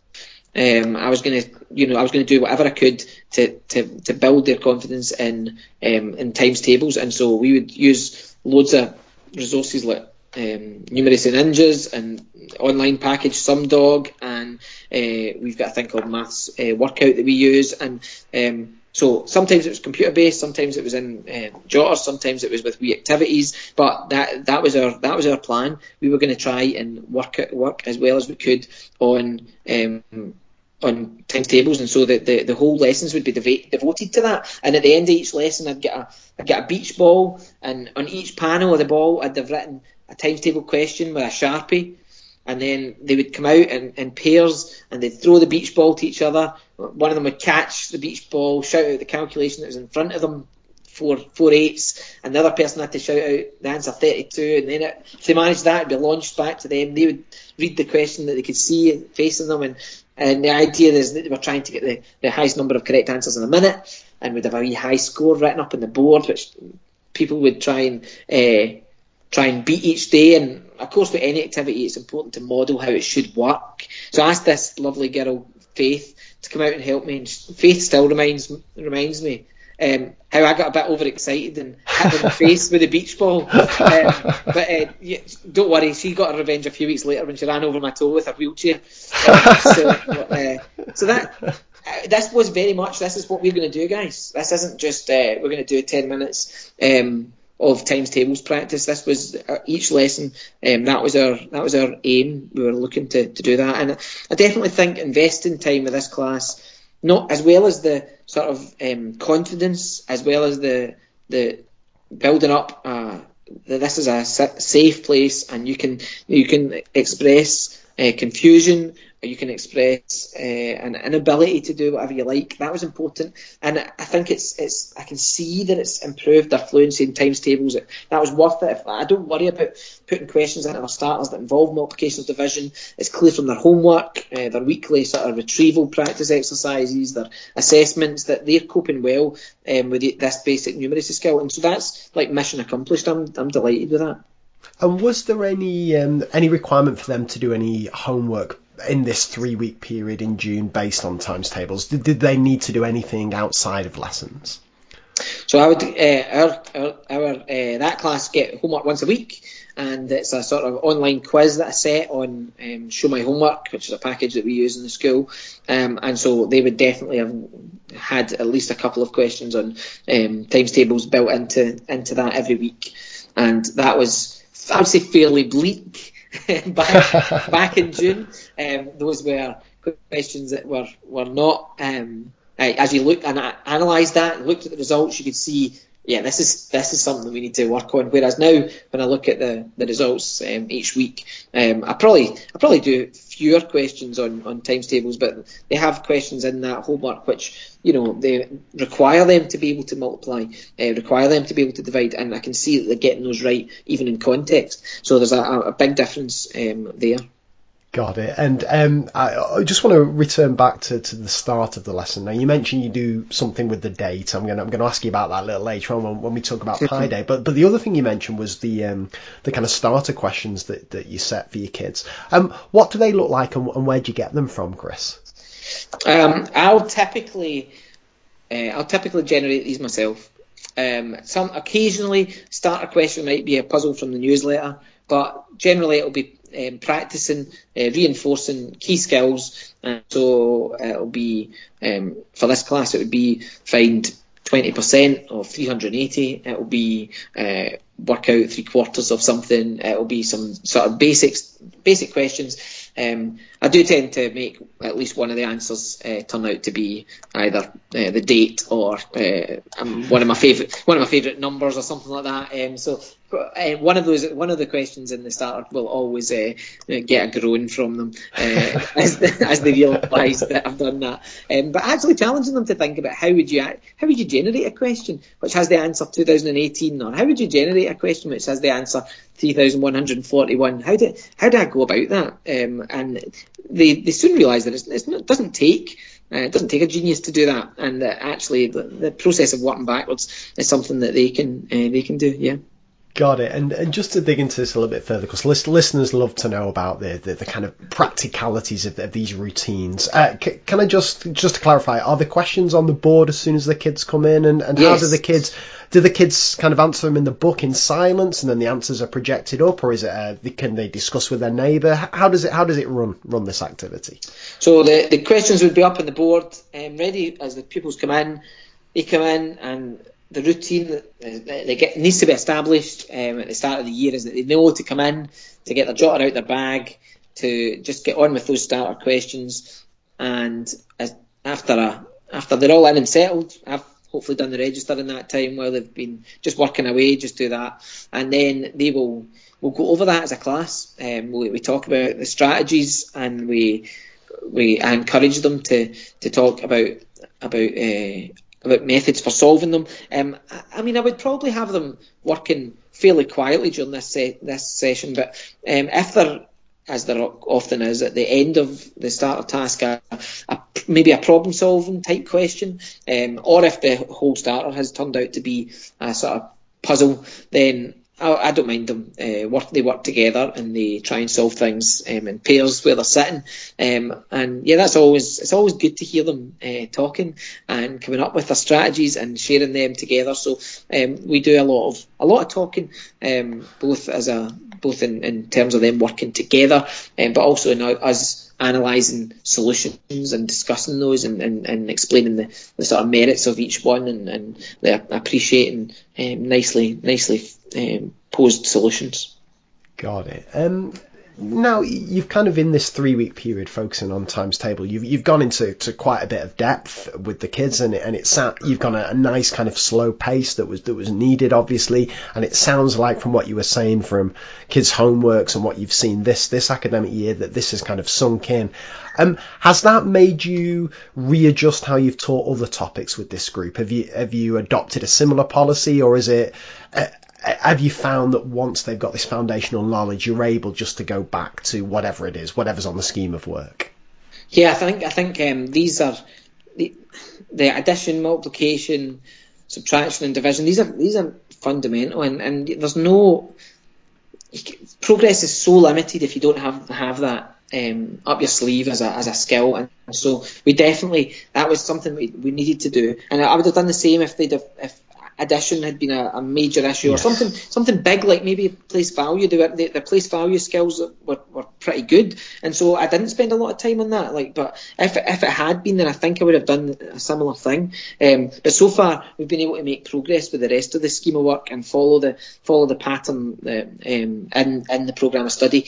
Um, so that's that's that's where I am with that Got it. And, and final question um, for me on this particular bit. You mentioned you do a, a weekly retrieval um, activity or, or assessment. Can you just tell us a little bit about that, Chris? Um, again, what does it look like? Where do the questions come from? And what happens to the kind of the marking process? Who marks it, and what happens to those uh, th- those scores, if anything? Yeah, sure. So um, I'm by no means the expert on, on retrieval um, at all up here in Scotland. In fact, I went and visit um, Stuart Welsh, who you know. He's yes. At, at Maths180 on Twitter. And uh, Stuart and I, well, the plan was that we were going to talk about all this retrieval stuff. Actually, we just caught up and uh, chatted for uh, a few hours and went out for dinner. But we did a wee bit talk about uh, retrieval, and he was he was going on and on about how the impact that that had on his classes. Um, and so I, am quite early in, early on in this process. But every Friday, um, the pupils come in and they instead of starting the starters on the board, they get a, a wee booklet that they've got, and they're working on ten questions and Question one will always be a question on area. Question two is always a question on addition or subtraction. Question three might be rounding. Question uh, five might be an estimation task, whatever it is. And the idea is that they do this same sort of same sort of skills um, each week, and we uh, they get to do that, and it, they don't get long to do it. It doesn't take take very long. I would say maybe less than 10 minutes certainly. And uh, after that um, that's one one where we just I just give them the final answer and they they mark their own jotter uh, their own wee booklet. And at the end they they then record um, their scores as well on the back. Um, not so much the scores actually which which ones they got right so that we can yes. look for trends we can look for patterns. And um, yeah I think they found that quite interesting. Uh, some of them obviously didn't follow the instructions correctly and just if they got 7 out of 10 they just shaded the first seven boxes, which was most unhelpful. Um, so because uh, I wanted to know which of the seven they got right, and to see if that was something that we could work on. And, and no, I found that I found that really helpful actually, and some. Um, and I'm gonna I'm gonna continue with it, but we're we're early on in that in that stage in that practice um, of doing a, a wee retrieval test. The questions were, um, I'm sure it was an old numeracy um, booklet that I, I found on TES. Uh, if I can find it, Craig, I will um, pass that on to you, and so you can have the link. But um, it was it was nothing nothing really uh, groundbreaking. Just ten skills uh, repeated each week, and after ten weeks, we're going to move on to ten different skills and just work on, on those for a bit. Got it. Fantastic. Now, now following directly on from this, Chris, I um, whenever when I announced that you were on Twitter, uh, that you were coming on the podcast on, on, on Twitter, questions questions were coming in, and the, most the kind of most common trend that I was getting was about time management, and I've broken this down into kind of two things. Um, the first is you're obviously a very kind of creative teacher, whether it's your Pi Day activities that we're going to talk about later on, or, or your puzzles, or, or even just using the ruler, some of the, some of the techniques that you've outlined already. So, how do you find time yourself to actually find these kind of creative activities and plan how you're going to deliver them in the lesson? Where, where does that is it is it a struggle to find that time, or have you got a secret secret formula to doing it? Um, so time time management is tricky, and um, just before the Christmas break, I was speaking to this about this with some anxious students. They were freaking out about how to balance exams with celebrating Christmas and New Year, with the general busyness of life and part-time jobs, and we spoke about having a sort of revision timetable, one that's realistic. Like, don't block off a seven-hour uh, session for doing past papers if you if you're probably needing a a lie down after just one. Um, it should allow time when you're socialising because that's really important to be able to unwind. Friends and family are important, and I told them to leave gaps for things that they love to do. They're into films, leave a night free for a trip to the cinema. If they're in an orchestra, leave time to go and play your instrument. If you go to your grand's every Thursday for tea, then guard that time. I mean, I don't have such a sort of formal timetable for my hectic life, but I do sort of prioritise my schedule and uh, maybe a few things just to uh, that on that. First of all, I think uh, I, I, think people need to, and I, I, think I'm getting better at this, learning to say no. Um, I, I, get asked to do hundreds of other projects and stuff, but I, only choose to do the things that excite me most. Um, so uh, learning to say no uh, where it's appropriate, I should say. um, you can't say uh, if your boss tells you you're working on Thursday, you can't just say uh, say no. But you get the idea with that. Um, you need a you need an understanding family. Like Mrs. Smith's amazing. Um, she's so patient and like supportive with all the things that I get involved in. And my my three kids are just now also not too embarrassed by their dad, um, so I can rope them into ge- making sort of geeky videos and co-presenting at conferences and stuff like that. I'm not sure that'll always happen. Um, thirdly, um, I don't I don't need a lot of sleep. Like I'm always up by 6 a.m. and so I tend to get a lot done on like a Saturday morning during the holidays when everyone else is snoozing because that you can take advantage of that. I'm still up at the same time and I'm um, I'm on the laptop or I'm uh, working away. Um, fourth, uh, fourthly, maths isn't just my job. Like it's kind of a hobby too. I, I enjoy puzzles. I'm interested in uh, reading up about maths histories or watching documentaries, and so in that way, it, that makes time management sort of less of an issue. You know, I think I, I understand that not everyone uh, is like me in that sense, and so if they were going to spend the amount of time that I do um, looking up geeky stuff, then that would be a, a, sort of commitment and investment for them. But for me, I, it's just something I enjoy doing, and um, I, I guess also some things that I get involved in um, that we've, we've maybe even spoken about already today are, are sort of seasonal. So, like, I do have in my life a constant biz of family and, and church and work and the newsletter and all the. Whereas a lot of the other commitments that I have focus around a particular time of year, like the Enterprise in Maths in Scotland national finals that we organise. Um, it's in November. Maths Week Scotland activities are around September. Our Maths Camp and Pi Day they're around March. And um, I guess there's always a, a conference in the near future which I'll be preparing for. But but basically, Craig, I, lo- I love a wee project. I, I, can't even stay still when everyone else is out the back sunbathing during the summer. Like you know, during that lovely weather, you know, Elaine's like, why why don't you just lie down? Like, and, and, get a tan, and I, I'm like, that's I, I couldn't do that. So I ended up grabbing paint and painting our hut, and I'm looking out at it just now, and it's ridiculous. Like it's it's yellow, red, and blue stripes. just because that was paint I had left over from the living room, and like it, it, honestly, it, look, it looks horrendous. But I, I, spent like a good few hours doing that just because I, I, am always I'm always on the go, and uh, yeah, maybe I'll maybe I'll burn out about you know 45 or whatever. But I'm going to do as much as I can before that happens.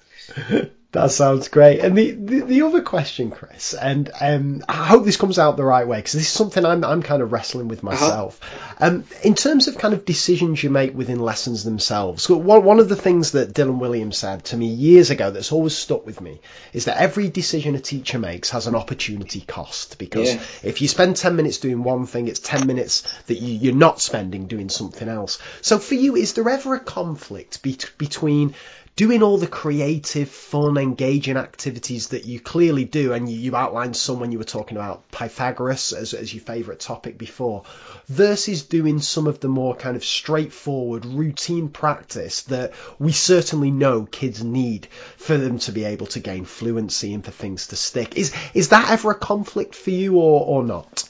Um, so, first of all, I, I don't want anyone to think that every lesson that I teach is a riot, right? Sure. um, we're not like you know setting things on fire all the time. It's only sometimes. it's not. It's not like it's not like we're out, uh, you know, outside um, doing doing mad activities all the time. In a lot of ways, I'm you know very traditional in my teaching. Routine's important. I spend lots of uh, time each lesson talking. I think that's important. Um, I give out regular homework, but I do also take the time for enrichment and maybe that's for amazing competitions for the guys, um, like the teams at uh, UKMT or SMC or the right angle competition. Maybe I'm going to pause things in a lesson to have a focus on Pi Day. Maybe I'm going to devote a whole week to maths puzzling during um, and team competitions during Maths Week Scotland.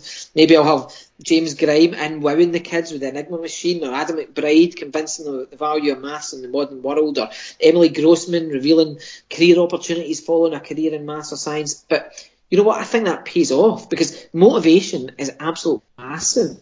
If you have kids who are keen, then you can easily get involved in wacky projects without missing out on the core bits of the curriculum.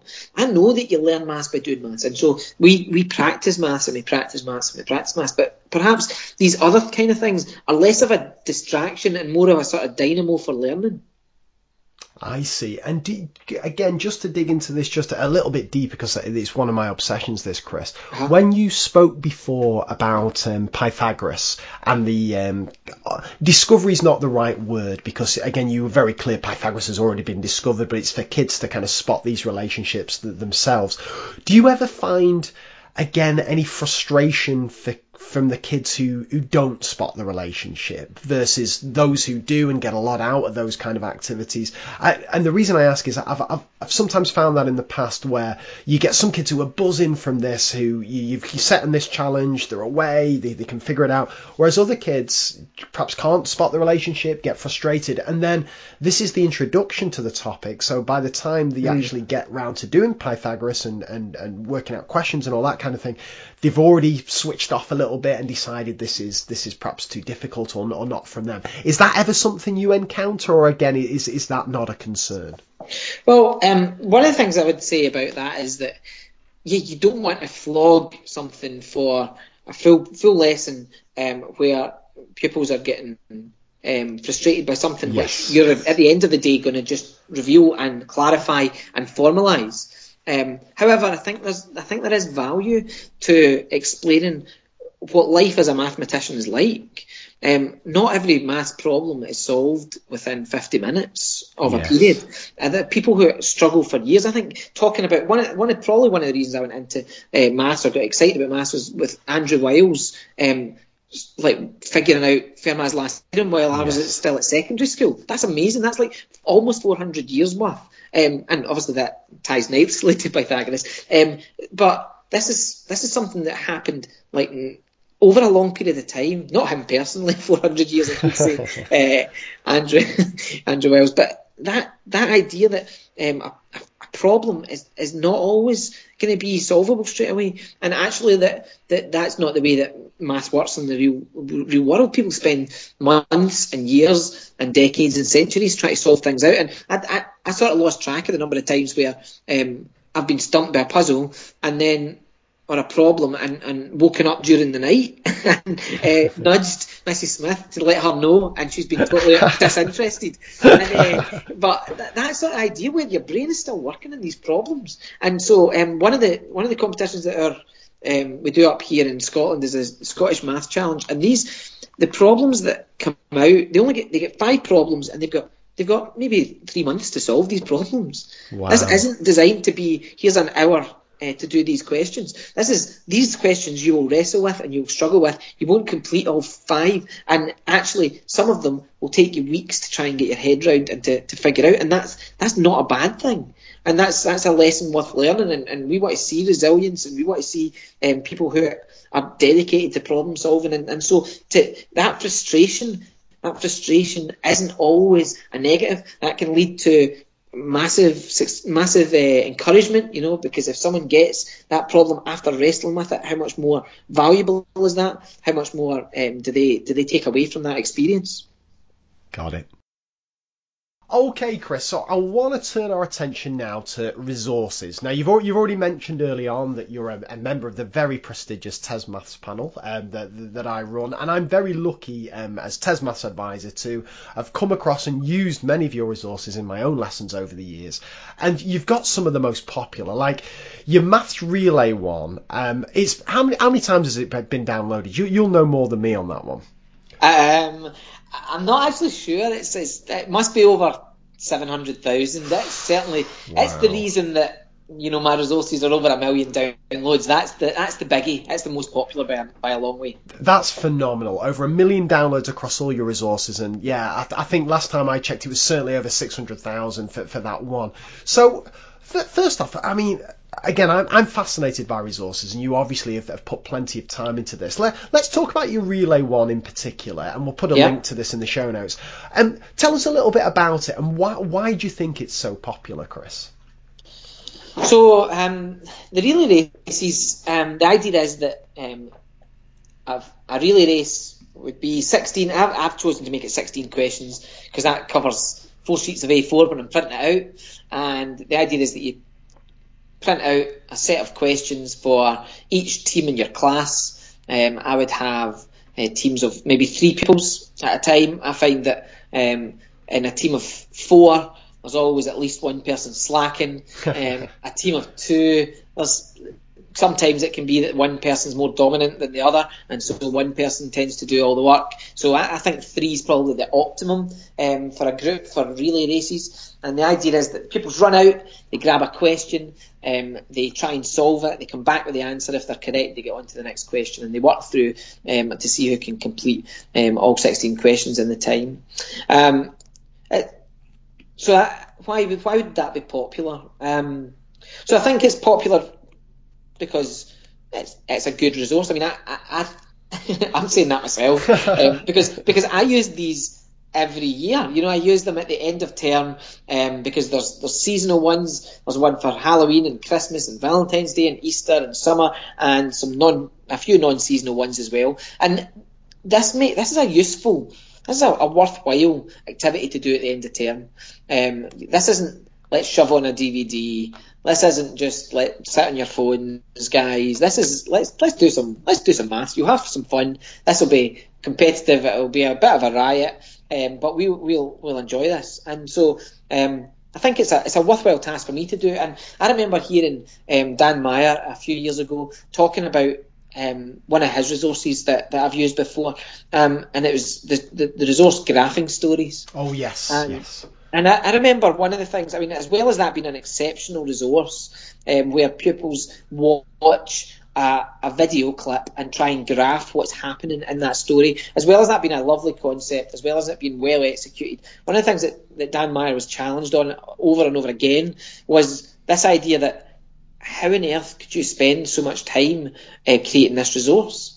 And uh, Dan Meyer said, yeah, you're probably right. If, if all I had done was created this resource and used it with my class, or even used it once a year with the class at that stage, then that probably the investment of time to create it versus the actual um, payoff in the class probably wouldn't be worth it. But because so many people have used it, that this is a no-brainer for, for, for Dan. He says that that's totally worth it, and it's the same for me with my maths relay races. You know, they maybe take uh, maybe each one would take me a, a day um, to to create the full thing. You know, a, a, full shift it would take me a few hours, um, and and if I use that with all my classes, that's quite good.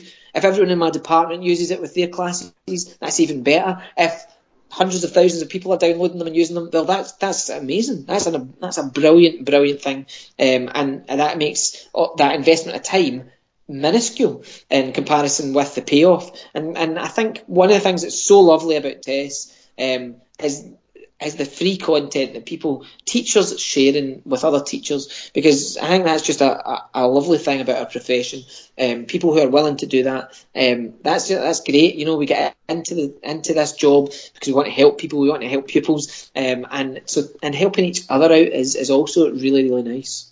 Fantastic. And what, what do you look for, Chris, as both a kind of resource creator and a, and a resource user as a maths teacher? What do you look for in a resource? What what makes a resource a good resource?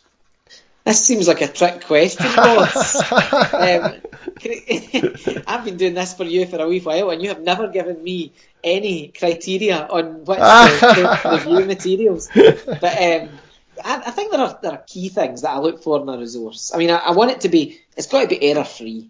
Um, yes. I'm not. Uh, that's and I would I would always hope that I would um, rather than lambast someone online who's put up a, a, resource that I would rather have contact them in some way to let them know about an error that I spot. Um, it's it's very easy to spot an error and to fire in a, a one star review on on TES, but that's not really in the spirit of things. Um, so I do want it to be error free. I want it to be ready to use. I mean, Jo Morgan, I heard her um, talking about this with you um, recently, and she said that, um, and I'm, i totally agree. I can't be bothered depersonalising a resource. Um, yes. stripping it of school logos that don't correspond to my school or dates, um, the specific date in which uh, the person used this resource appearing in a PowerPoint. It just seems like a redundant thing.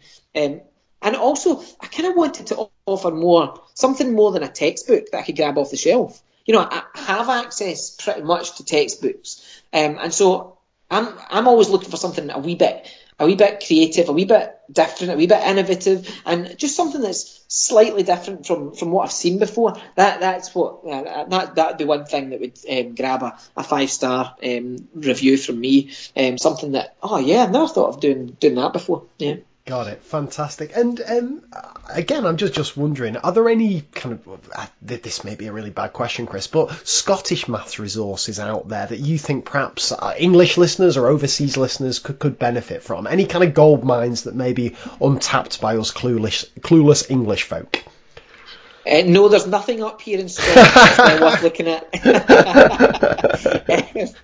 no, um, as I said before, there's, uh, I'm by no means the expert on education in Scotland. You know, you want to you want to listen to folk like Stuart Welsh at Maths 180. You want to listen to Chris McGrane at Chris McGrane 84. You want to listen to Mr. Allen Maths, Michael Allen. These these folk are much uh, much more clued up on a lot of the research-based practice, cognitive load retrieval, memory interleaving, all that stuff. And these guys are worth following on Twitter, um, and they have websites with, with loads of, of useful stuff. Um, I'd also say the Scottish Mathematical Council, I mentioned them earlier, that's a rich source of sort of mathsy goodness. Um, there's and, and the, the beauty of it is you can you can go on there and you can use um, the maths competitions once they've been uh, once they've finished in Scotland. All the, the resources are up there, including solutions. Um, there's an annual journal which has has a lot packed into it. It's really worth looking at. Um, we run uh, run the largest maths conference for Scottish teachers in March each year, and it's it's huge and brilliant, and um, there's loads to, to enjoy there. And of course, there's there's loads of it, loads of great teachers up here, and loads of great resources and competitions and events. And I think one of the things that I would uh, encourage um, English te- maths teachers to think about is a, a maths week England. I mean, we, we aren't we aren't the first ones. You know, maths week Ireland is has is massive and well established. I mean, good for ages. But I think Maths Week Scotland has been incredible. Um, it's showcased so much of the creativity from in maths, so much of the passion and enthusiasm that we have up here. Um, the Making Maths Count group have really been doing loads for keeping the momentum of that going. I mentioned earlier about the, the Deputy First Minister's holiday maths challenges that we helped to put together, and that's that's a lovely way to encourage um, families to to, to play around with numbers and uh, mathematical uh, properties during the during the holidays. It's, it's, fantastic. So I would say there's yeah there's lots of things to to, to, to look at and and feel free to do that because there is no doubt that we are uh, stealing everything we can um, as, that we see online um, down south and uh, further afield. So go for it. Superb. I still like the way you say down south because to me that that's that's just London. But yeah, I'm a, I'm a southerner to you, Chris, aren't I? Yeah, But absolutely. Never mind. Right, okay. I want to move now to your newsletter because this this may be for, for a lot of listeners the things the thing that you perhaps know most for. Um, so Yeah. give us a little bit of background about your newsletter, Chris. Where and when did the idea come from? Um, so this is this is a shameful confession, Craig. Go on. It's uh, uh, it's uh, the idea was pinched from the English department. Oh, no! Jesus. We'll we'll cut that out. We'll cut that out. I don't I don't know whether you, you want to end the interview here, but um, they had a similar newsletter for their department, and I thought that was a great idea. It'd be helpful for making sure everyone in the maths department knew what was happening in terms of assessments, meetings, reports, competitions, the all important milk rota.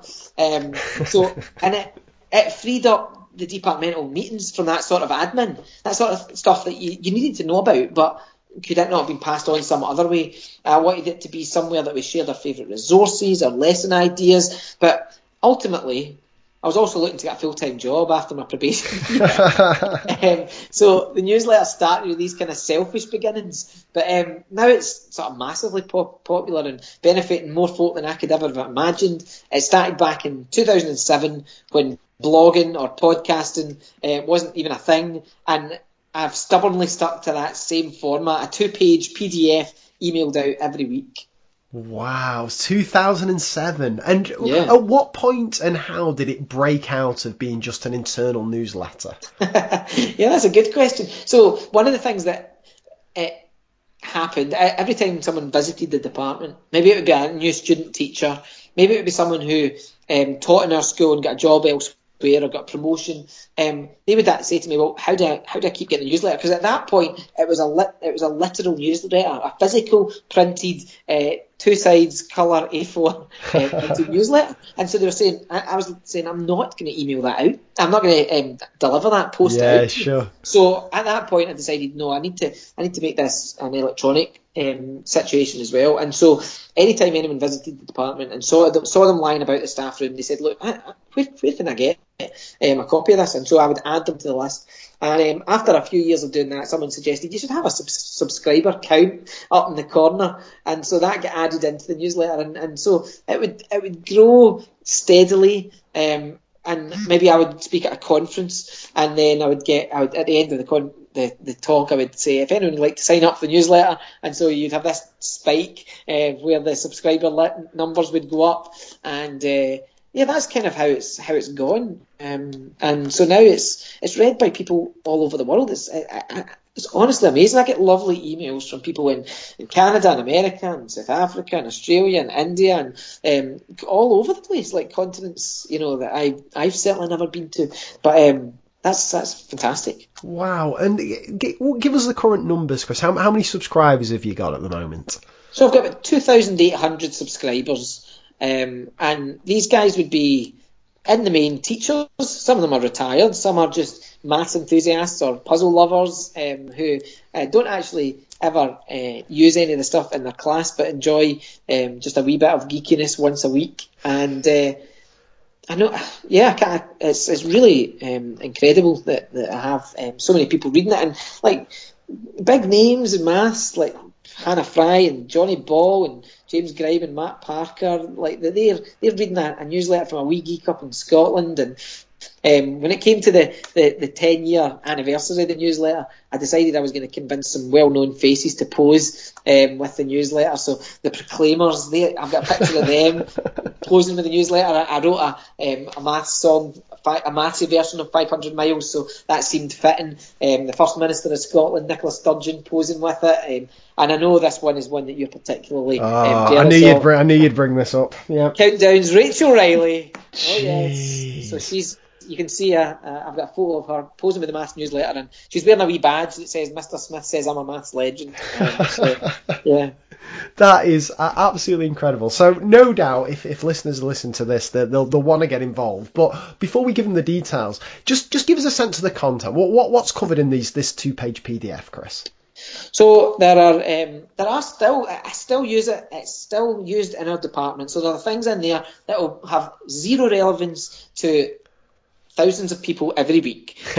um, so 2,800 people get the newsletter, and 2,790 don't need to know who's buying the milk uh, to go in the fridge that week. But, so there are some things in there that you can skip one past, but in there you'll find number facts, in there you'll find a weekly puzzle, in there you'll find a, a silly thought for the week, in there you'll find um, lesson ideas, resources, um, you'll find links to big maths events, you'll have maths news, you'll have uh, uh, links to helpful videos. Um, so there's there's a whole jumble of things, and it's, it's kind of the it's kind of the sort of stuff I would want to know about. I guess I, I know. Um, there are some people who only look at the, the weekly puzzle, and I know there are some people who only uh, look to see read the, the silly thought for the week. There are others who are only interested if there's a resource, and so um, different people will look will maybe pick things from the newsletter each week. Um, but for me, all of that stuff that's in there uh, appeals to me, and I know that if, if I was reading the news, a maths newsletter, I would be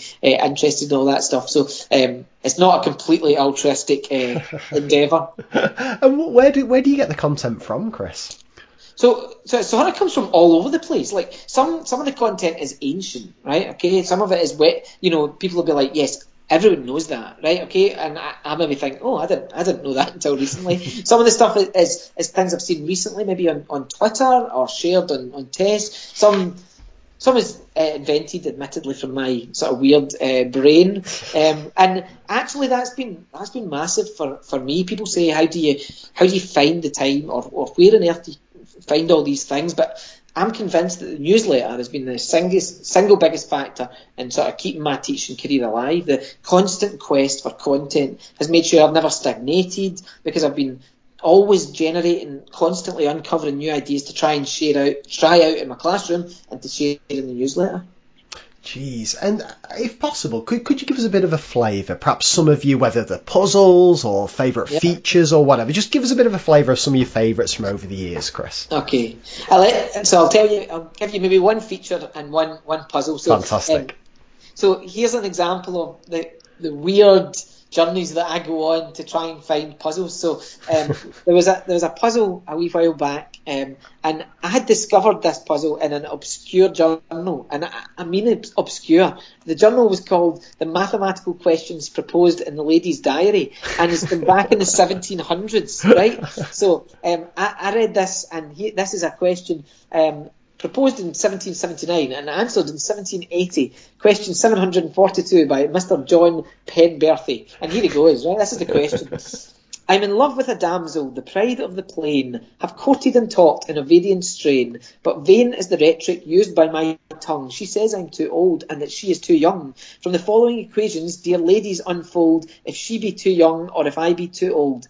And that was followed up by these two equations x cubed plus xy squared equals 400, oh no, 4,640y and x squared y minus y cubed equals 537.6x, where x represents my age and y the damsels. So this, wow. this is like, what, what, even is this, right? I, I like it because it's from an obscure source. I like that it, it was in, po- in poetry form. I like that it captured the imagination of my newsletters uh, readers, especially when you get to the um, slightly creepy solution.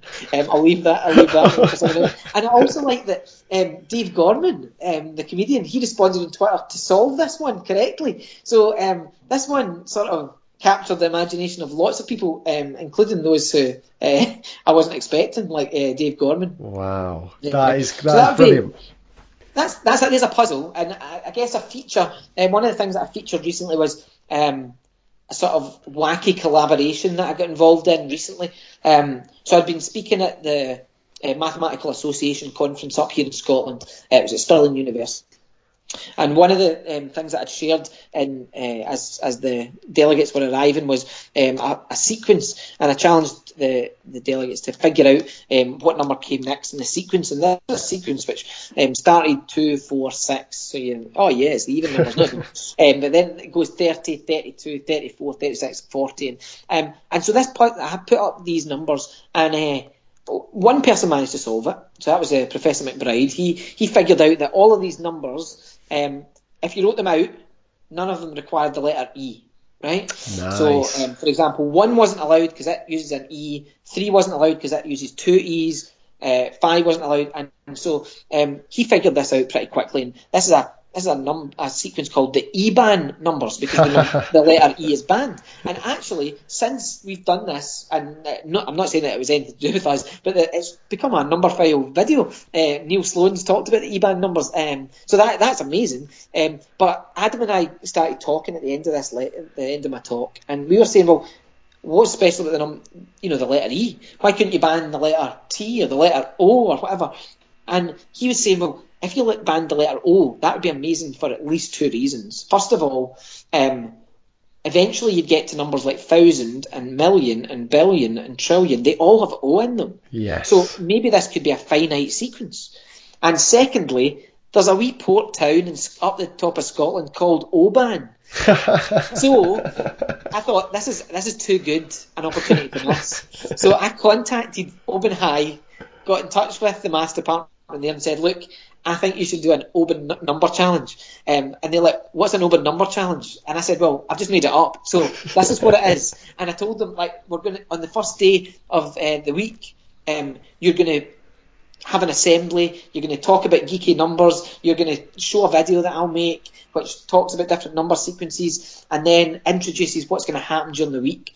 During the week, uh, there'll be num- these OBAN numbers that nobody knows what they are are start going to start appearing all over the town. And sure enough, the, the department were well up for it.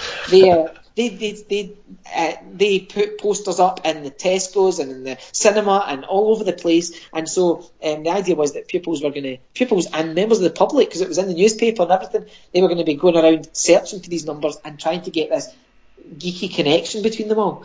And so they spent a week doing that. I, I was able to uh, go up on the Friday um, and we mm-hmm. entertained a few classes. And then after that, we awarded prizes to uh, kids who had uh, two girls who had uh, figured out that these were indeed the OBAN numbers. Wow. And so, um, so that's a sort of uh, that's a sort of weird like collaboration, but it was it was lovely to be involved in that and to sort of um, kickstart it, and also to have a reaction from, the folks at Oban uh, to get involved because they could have quite reasonably said, "What are you talking about? Uh, don't contact us again." But um, no, that was that was fantastic.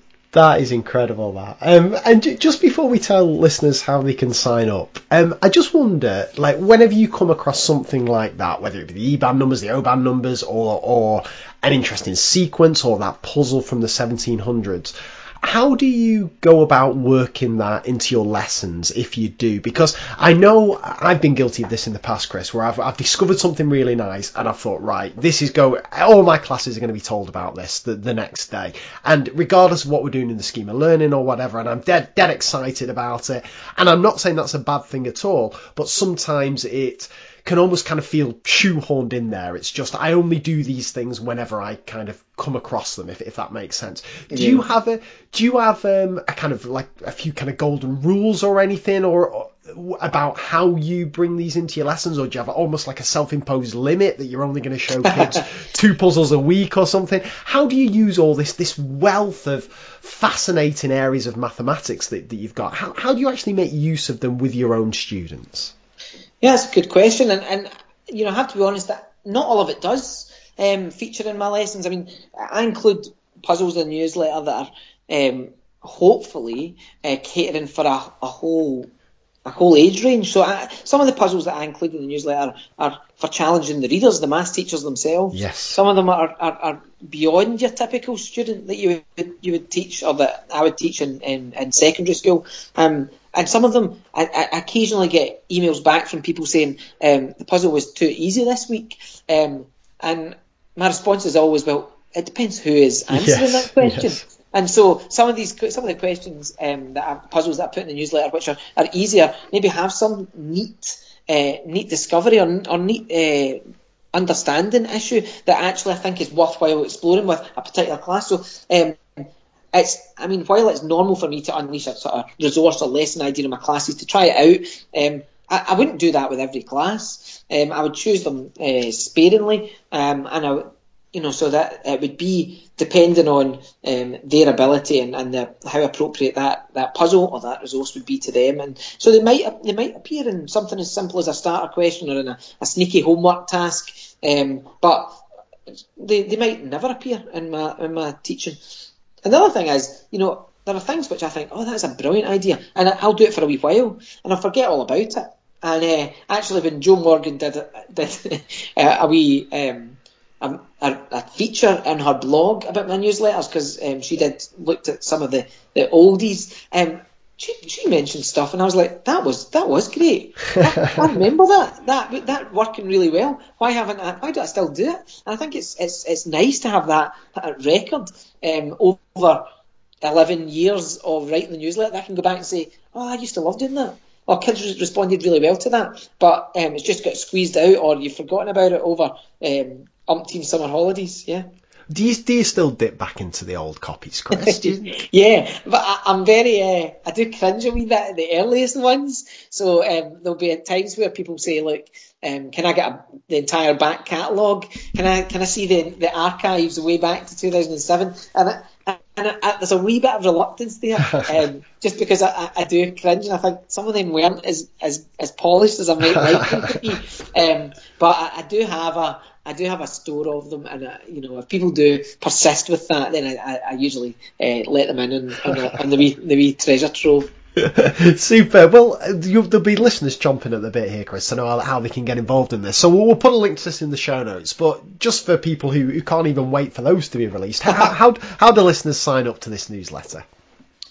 Yeah, I suppose I should come up with some more sophisticated way of this happening. but essentially, um, people just email me. Uh, so you just email me, and my email address is aap03102 at gmail.com and I add you to the list of subscribers. And the, there are more sophisticated ways to contact 2,800 people each week, but I, I still really value that personal contact that I get with people um, because every week there'll be 20, 30 people, something like that, who who reply and they maybe tell me something that's happening in their life, or they'll say something that they appreciated about the newsletter this week, or they'll say, "I have this. Is this the solution?" Um, or could you give me a wee recommendation of where to find more stuff like this? And I really, I really enjoy that. And so, although um, there's probably a, a, nicer way to have a have a blog and just have people click on something um, and get a, an email update, the fact that people reply to me um, every week uh,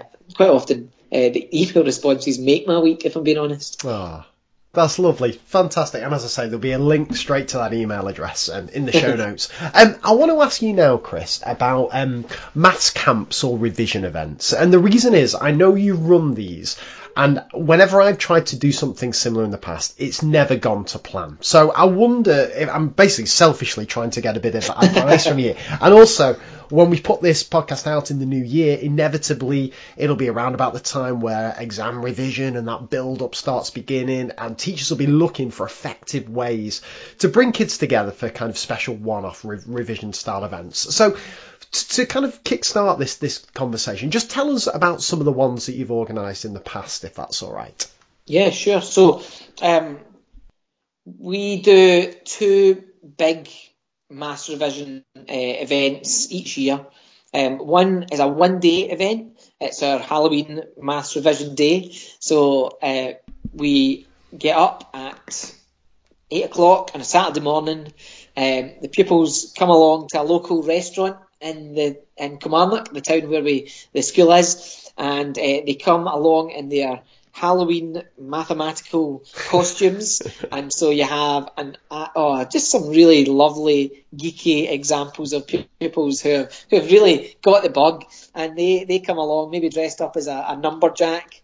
Uh, with carefully labelled axes, uh, or you know, just just really really clever. And uh, so they come and we do a few hours of revision um, in the morning, um, and obviously we have some uh, cooked breakfast in the morning. It's Scotland after all, and uh, we also have our lunch after it, and then later on in the day we go um, to the local um, dry ski slope and we do an hour of tubing just to uh, get some some actual uh, activity, uh, physical activity, and you know that's that's been a, a, a really a really nice event to do, and we've probably done that usually with about uh, between 20 and 30 students. Um, but the main one that we were, we were known for is, a, is our maths camp. And so a few years ago, um, it was actually it was Chris McGrane who invited me to provide some CPD for the maths staff at Linlithgow Academy, and so um, there was a wee bit of uh, bribery involved. I said that okay, the deal is if I come and do that, um, you're I'm going to be allowed to pick your brains on the maths camp that you've been running for a while, and so it was uh, it was the, the folks at Linlithgow Academy who um, who told us all about what they did. And so, in, uh, when it came to our first maths camp in 2015, um, we launched our very first one based very much on the programme that they had in place. And so, um, we were delighted that 60 students signed up for that very first one. Um, and since then, the, the event's grown every year, and this year we'll be taking over 100 students with us this March. And the format dead simple we go away for the weekend, we get the bus away, and we over that course of that weekend we spend 15 hours of supported study revision sessions. These are punctuated by sort of meals, activities. We hire inflatables for an afternoon. We have a a, a Ceilidh featuring Scotland's number one band, Jigger. Of course, of course. Yeah, they've come up. They've... uh, we have a quiz on the Friday night. It's full on, but I'm always so excited about these events, and they're an undeniable like, highlight of the year. That's fantastic. And I wonder, Chris, are there any secrets to making them work? And the reason I ask is because what I've tended to find in the past is the almost the novelty factor overrides any kind of mm. serious work yeah. getting done. So we've done it in the past where we've taken kids out of school to like a local activity centre and we've tried to do kind of a couple of hours of focused work, then we'll do an activity and so on. But the kids are just so excited to be out of school and somewhere different that the last thing they're thinking about is the maths. And I just worry sometimes that I've certainly not they've not been as effective as as, as uh-huh. they could have been. So I wonder, yeah, what are the secrets to making them work? So um, this, I'm going to tell you what my three top secrets would be um, for making these things successful. There may be more. Um, you should. Um, I asked one of our students, um, Eva, to write an article for the Scottish Maths Council Journal, which is will be coming out in January. And so she's written an article all about maths camps, a sort of student's perspective, and maybe nice. she'll tell you other other things that would be worthwhile um, looking into. But for us, the three things that I would say are secrets to its success. First of all, it's attainment. Actually, we now have a few years worth of data so, that points towards the fact that maths camp work. Attending maths camp for our kids will improve their grade from the prelim exa- exam in January to the final exam by between five and nine percent more than those who don't go. And so that's like a that's like a band or maybe like maybe a full grade um, difference in the final exam. So that's that's a really powerful um, motivator. And so kids sign up because they know that in the past this has made a big difference. Um, and I, I, guess as as it becomes more successful this year, I'm I'm a wee bit reluctant because uh, we have a massive percentage of pupils going, almost 90% of the pupils are going, and so um, it's going to be hard for me to make that same comparison with yes. those that go and don't. So I need to be careful about that. But um, certainly in the few years that we've been having this, it, there's been no question that it's it's boosted our um, attainment and the pupils um, individually.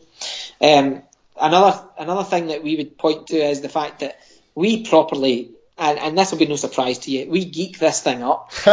you know, everyone gets a maths camp hoodie. They get to personalise it with their own mass uh, maths nicknames. Obviously, I've got Chris Thagoras from earlier. Um, the the pupils I, I make up um, personalised maths tattoos, like transfers for all of them. So they all are wearing like these. They come home from maths camp with uh, maths tattoos, uh, pi, and uh, all this sort of stuff. So it it's utter geek chic, and uh, you know that that really that believe it or not, they're up for that. They do. They love it. And uh, the third secret would be that you need um, an enthusiastic, sort of generous staff. Without the maths department volunteering their time over the weekend, you couldn't run something like this. No. We've got a team who get on well and they go along, they come commit a weekend, and actually it really strengthens the team spirit. Do you know what I mean? We have a great, a great uh, laugh together. Um, we really enjoy working together, and uh, the evenings um, there's always a great, uh, great hilarity um, among the team.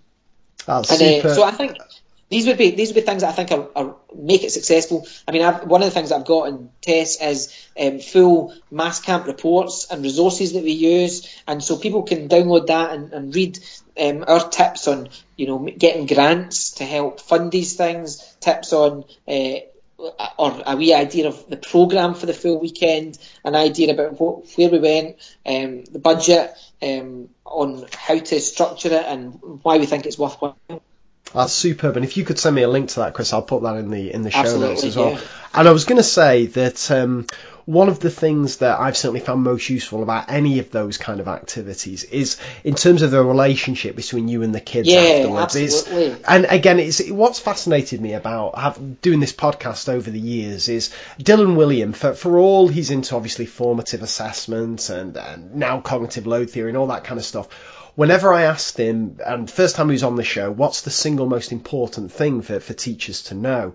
He said it's that the relationships are the key, the, the key to key to everything. The relationship between the teacher and the learner, because if the if the kids don't trust you, if maybe don't like you, don't don't feel ready to listen to you, and so on and so forth, then it can be really really problematic. It doesn't matter about cognitive load theory or retrieval or anything like that. If the kids aren't aren't interested almost in you and, and value that relationship, then then it all kind of falls apart. And something like this, kids seeing you out of school, you being out of the kind of formalities of the classroom, doing something fun together, it can be so powerful, can't it? We shouldn't underval- we shouldn't undervalue that. That- Absolutely, that that is definitely definitely a factor, and I know from um, experience that I think back to university and the the guys who were lecturing us, and some of those guys were incredibly intelligent, knew maths inside out, and to a level that I will never ever achieve. But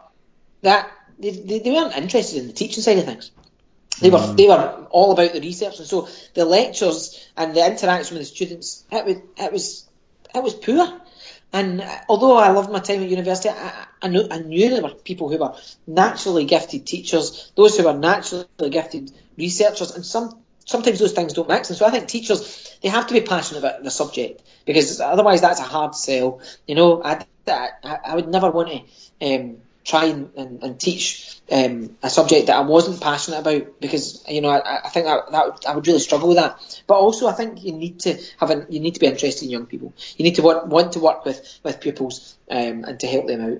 And one math camp is brilliant for re- uh, relationships. Absolutely. Fantastic. Right, final kind of main thing I want to speak to you about, Chris, before we hand over to you for some reflections in your big three, is of course Pi Day. Now, I think there'll be a legal requirement for me to speak to you about Pi It'll all be kicking off if I don't. So, um, just to kind of set the scene, like, you mentioned like your favourite topics were, were Pythagoras uh, when you were a kid and, and simultaneous equations. When did pi kind of come onto the scene for you as being something that you're particularly passionate about? that, I mean, that's a good question, and I get asked that so so frequently. It's not real, um, and I'm not sure that I'm able to answer it. I do remember um, one of the things that I remember doing, and it was maybe more just a distraction than anything else. But when I was at university, um, my mate Andy and I were, were stud- studying for a, an upcoming exam, and we'd said we'll take a break from studying. Uh, we said, what, what we do? I don't know why, but uh, I said, why don't we come up with some uh, neat neat way to help uh, memorise uh, pi? and then, this is like the opposite of revision, uh, or the opposite of a break from revision. I would say, like this is like this is like geeking it up. Um, so anyway, and I remember writing this wee this wee sentence like, "Hey, I have a great discovery to recite," and the idea was that each word. Um, the number of letters corresponded to the digits of pi. Yes. And I, I, and now I realise that this is a whole genre. I've got a book in my cupboard where someone's written a whole book based on this sort of Wow. strategy. Um, but I don't, I don't know, and I, I think I'm, I'm probably more into maths generally than than people uh, imagine. You know, I, I do make a big thing about Pi Day just because it is a it is a nice day to celebrate Pi, um, and I, I think that people do think that I genuinely have a um, an, an obsession that would exceed um, my my passion for, for life itself, and uh, certainly, certainly they think my, my my family would come second to, to this irrational number, but that's not the case. Um, but it's, it's brilliant to be able to use this day as an excuse to celebrate um, pi and, and maths in general. Super. Well, what have been some of your favourite Pi Day escapades over the years, Chris? So, I mean, each each year, like we try and make it make it memorable, and these things start off as like a a spark of an idea, and I try and I try and get things firmed up, and usually about December or January time, there's always there's always hiccups, there's always problems. I'm not never sure whether Pi Day is going to be uh, the culmination of all these ideas, or whether it's going to be a massive, massive failure. Uh, but thankfully, so far it's been all right. Uh, sometimes the, the pun comes first. You know, we did a water-based one, so it was hydrotherapy this year. Um, we, we did use blowtorches. I'm going to admit to doing that risk assessment in retrospect, uh, but that was for pyrotechnics. Uh, we, we built pie scrapers, and oh, we've done we've done loads of things. I think my my favourite year though is still um, 2013, and we did we did two things that year. Uh, one was that we wrote the lyrics for and performed the Pi MCA. And one of the things I love about this is that it was it was not my idea. Uh, okay, I was willing to run with it, but this was uh, a boy Joe said, "Sir, you know, what about a math song? You know, instead of the YMCA, why don't we do the Pi MCA?" The Pi maths class anthem. Do you know what I mean? And I just thought that was that was brilliant. And so we took that and we wrote a whole bunch of lyrics. I brought the piano into the class. The kids said, "Right, we'll make up a we'll make up a wee dance routine for the chorus where we, we, we pair up to to form the, the, the letter pi. Since it's since we're doing a, a village people tribute, we should all wear fake moustaches. So these guys were going for it big time. And so we we filmed this and uh, recorded it, and it was it was just brilliant. I still these guys have all like finished school. They they've left school. They're off to do a variety of things, and I, and I know how their their lives have panned out. You know, some of them are off at university. Some have had have had tough things to go through. Um, but as I look at those pictures, I see a bunch of kids who were uh, really enthusiastic, um, really, you know, singing their hearts out, shouting, shouting about um, Pi, and that that um, when it came to the Museum of Maths in, in New York, MoMath, they had a, a Pi uh, a Pi song competition, and the Pi MCA was like the winner for that um, for their Jeez. age category. And so sort of like international um, music competition. So uh, amazing. Um, so I, I, love the Pi MCA, and I still watch it, and I still appreciate uh, Kevin dancing up in the back left corner. He is amazing. Uh, he's, a, he's, a, he's, a, he's, a, thing to thing to behold. Um, wow. But that Pi Day also culminated in something which I, I called the Road to Pi Day. So uh, you have to rewind a wee bit in the calendar to um, August 2012, and I'm driving into school. I've got this terrible wee car, um, which is sort of creaking, and it's uh, yeah, it's not it's not not a glamorous uh, vehicle to be driving about in. But anyway, I, am looking at the mileage in this thing, and um, the mileage was round about twenty eight thousand, and uh, I was thinking as all geeks do, that eventually, if this car lasts that long, it'll get to 31415 miles, right? So I'm thinking 31,415 miles. And I, and I don't do a, a, lot of miles in the car, certainly not that car. I, wouldn't, I don't choose to drive it if, I, if I've got any other opportunity, uh, any other uh, option. and so I went into the class, I said to the kids, how my car is at 28,000. You know, we're hoping it'll reach 31,415 miles. When do you think that would happen? And they said, I don't know. And I said, well, neither do I know. But I'd be keen to find out when, what would happen. And wait a minute, guys, how amazing would it be if we landed on that total on Pi Day?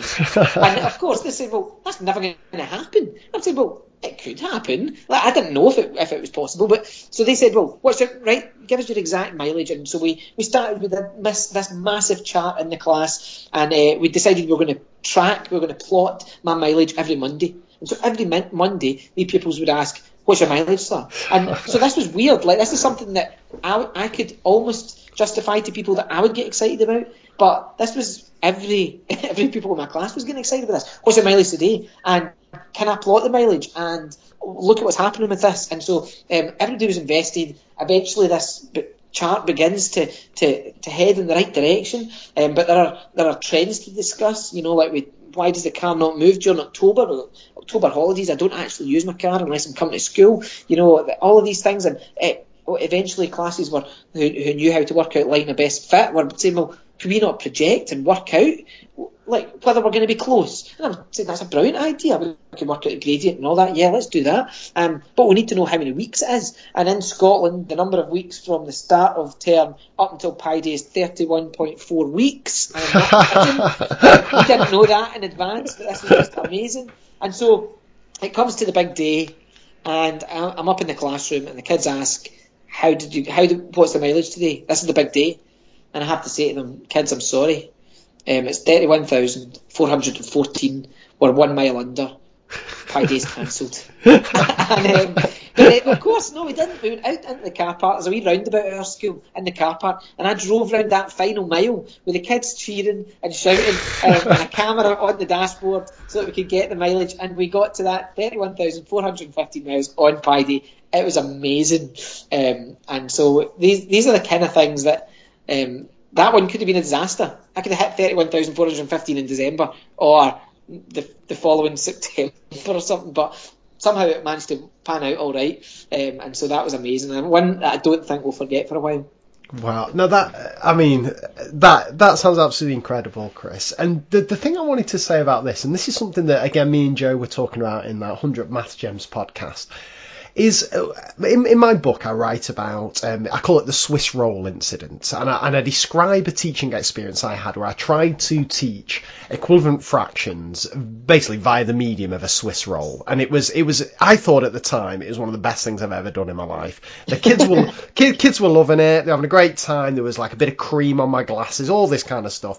And about three years later, and I tell this story in the book, I bumped into one of those kids. She was there, she was in year seven then, she was in year ten when I when I spoke to her, and she was still speaking about this Swiss roll lesson. And I said to her, just out of interest, Veronica, what was that lesson about? And she said Swiss. she said Swiss rolls. She had no she had no concept that it was related to fractions yeah. whatsoever. The thing she'd taken away from it was Swiss rolls.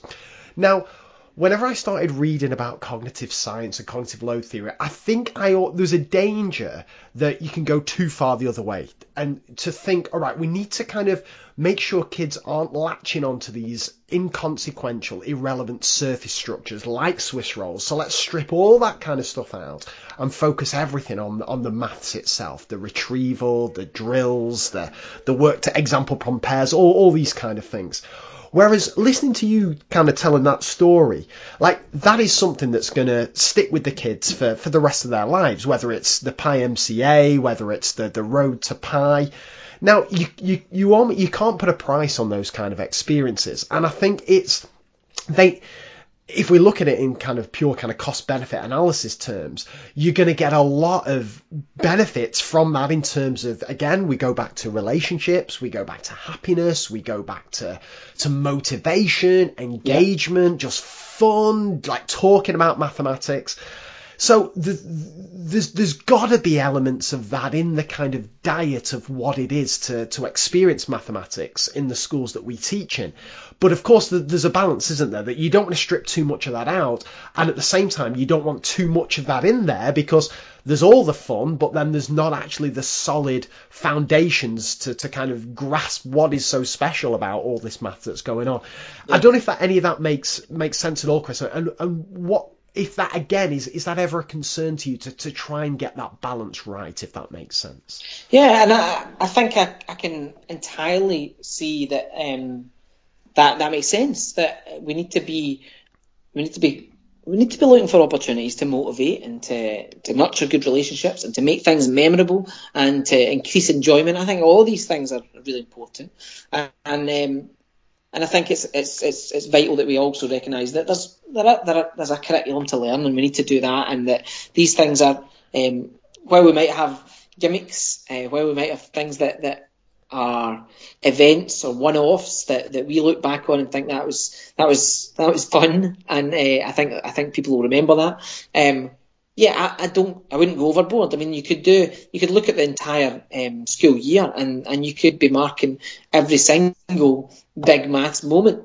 And uh, you know, I, I, when I was speaking recently at, um, at an event, I was saying, look, I'm I'm not saying that you should all go away and devote, uh, dedicate Pi Day, 14th of March every year to to Pi Day celebrations, but I, I, I can see enough merit in this sort of thing. That I would say pick a day, pick a pick a day that you you want to do, whether it's the um, National Numeracy Day, pick World Maths Day, pick um, and another day in the calendar and, and go for it. You know, Maths Week Scotland. If that's if that's going to be what you're going to do, that's going to be where you um, go and be unashamedly uh, geeky and creative and memorable. Then then do that. Um, you're not going to do it. You're not going to do it every year, every day. You're not going to do it um, every month. But if you think, aye, I'm going to just pick a specific time and I'm going to I'm going to go mad for this. I'm going to put uh, all my creativity into this. I'm going to make something special and memorable and uh, something that, that the kids will remember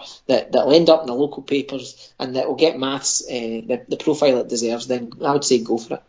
Fantastic. And we're going to be putting this podcast out just towards the end of January 2019 if all goes to plan. So Pi Day is is not too far um, in the future.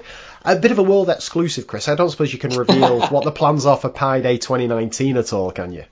Well, actually, I'm a, I'm a wee bit nervous because I'm not, I'm quite far quite far behind in my Pi Day preparations for this year. But I think and this is not prompted by anything that might or might, might have happened involving drones recently in the news. but I think it might be something uh, with an aerial tribute to Pi, Pi from the sky. And uh, I think the idea might be to strategically arrange a few hundred kids so that a drone can capture something geeky from above the playing fields at the school. But um, for this to happen, I'm going to need to do a wee bit more prep, um, but it will give me something to drone on about for years to come. Nice, fantastic, super. Well, we'll, we'll certainly watch out for that. And and finally, just before we go on to reflections, you, you mentioned at the start that um, one of the kind of regular routines in your lessons is to focus on the date, and we've we've spoke a lot about Pi Day, but I know you do a lot of work just generally about dates. So, um, any good dates coming up? So, as I say, we'll be putting this out late January. Are there any kind of mathematically interesting dates coming up that teachers should uh, look out for?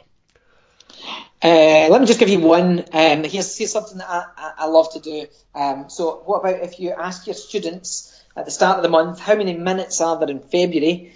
And because uh, the answer for that can be written on the board very quickly, it's eight as long as you put an exclamation mark after the eight. so there's a fantastic way to introduce factorials and to, to talk about that because 8 factorial is exactly the number of minutes there are in February 2019, only when it's not a leap year. Wow. And my mind's just wandering now, thinking, well, why is there eight, eight factorial? That is very, very nice. I like that, Chris. Superb. okay, right. Time for some reflections now. So my, my first question to you is, is what piece of research or book has most significantly influenced your thinking or your approach to teaching in general? Um, I'm not a, a, massive reader, actually, Craig, but there's, there's no question which books shaped my attitude towards teaching and towards life in general. For me, it's it's the Bible, and uh, this is this was strange because the the judges for the um, when the UK Teacher of the Year judges came out and interviewed me, um, their first question after spending a day in our school was, um, "How does your Christian faith influence your teaching?"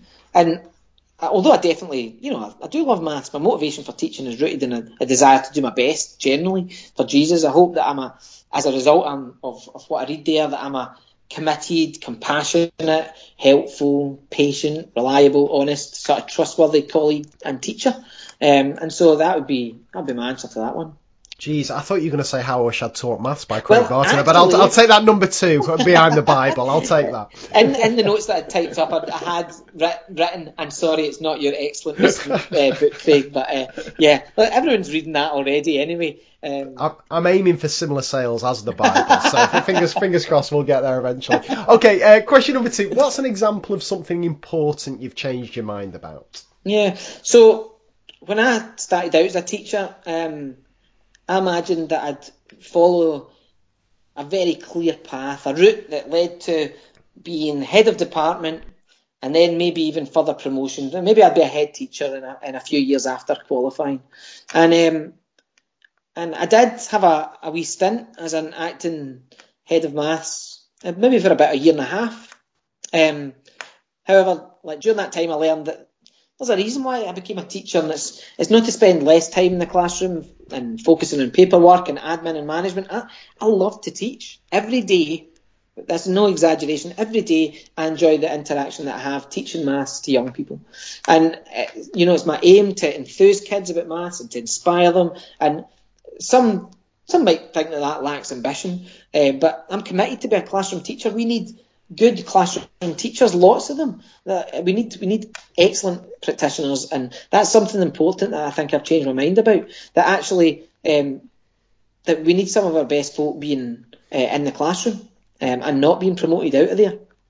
And can I just ask, Chris, are there any yeah. routes in Scotland for um, kind of teachers to stay in the classroom? Because I know when I was first training, I was an advanced skills teacher, which essentially meant I get I got paid more, but to stay teaching. And then four days a week I was in my own classroom, and then one day a week I was lucky enough to, to visit other schools and work with other teachers. And, and that for me was, was excellent, and, and that got phased out. Is there anything similar in Scotland that enables teachers to progress in terms of money and career, but remain, you know, firmly within the classroom? So it sounds like we had almost exactly the same uh, system in place. We had something called the Chartered Teacher Scheme, and it allowed uh, people to do a wee bit of extra um, a wee bit extra uh, study and then become a charter teacher and stay in the classroom but get a wee bit extra money, move yes. up a scale. But again, similar to the scheme that you described, it's it's no longer uh, you can't start that now. Um, so that's that's not there anymore. And I think, given how things are in education, I'd be surprised if that was something that um, they managed to find a budget for. Um, so that's that's no longer the case. But um, I, am not saying this from in any sort of bitterness. I, am absolutely content with, with what I earn. I'm absolutely content with the job that I do. Um, I love it, and so I'm quite happy with uh, with my lot. Super, fantastic. And final question for me, Chris. What do you wish you'd known when you first started teaching that you know now? Um, I, yeah, I'm a I'm a maths geek, of course, right? I, am convinced that maths is a wonderful subject. I, I know that it's living and it's useful. I know it's a, a rare blend of logic and beauty, but that's not always the, the public perception. And sort of over the years, I've realised that it's, it's dead handy to have, have someone on your side in the local authority's PR department.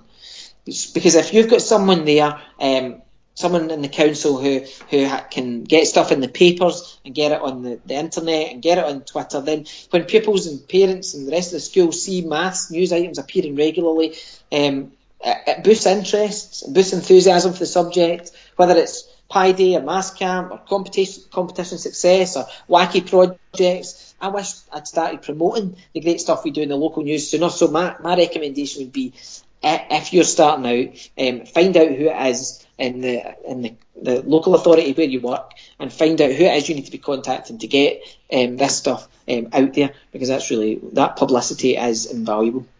That's great advice. Fantastic. Okay, Chris, well, it's come to the point in the interview where it's time to hand over to you for your big three. So, what three websites or blog posts would you recommend our listeners check out? And I'll put links to all of these in the show notes.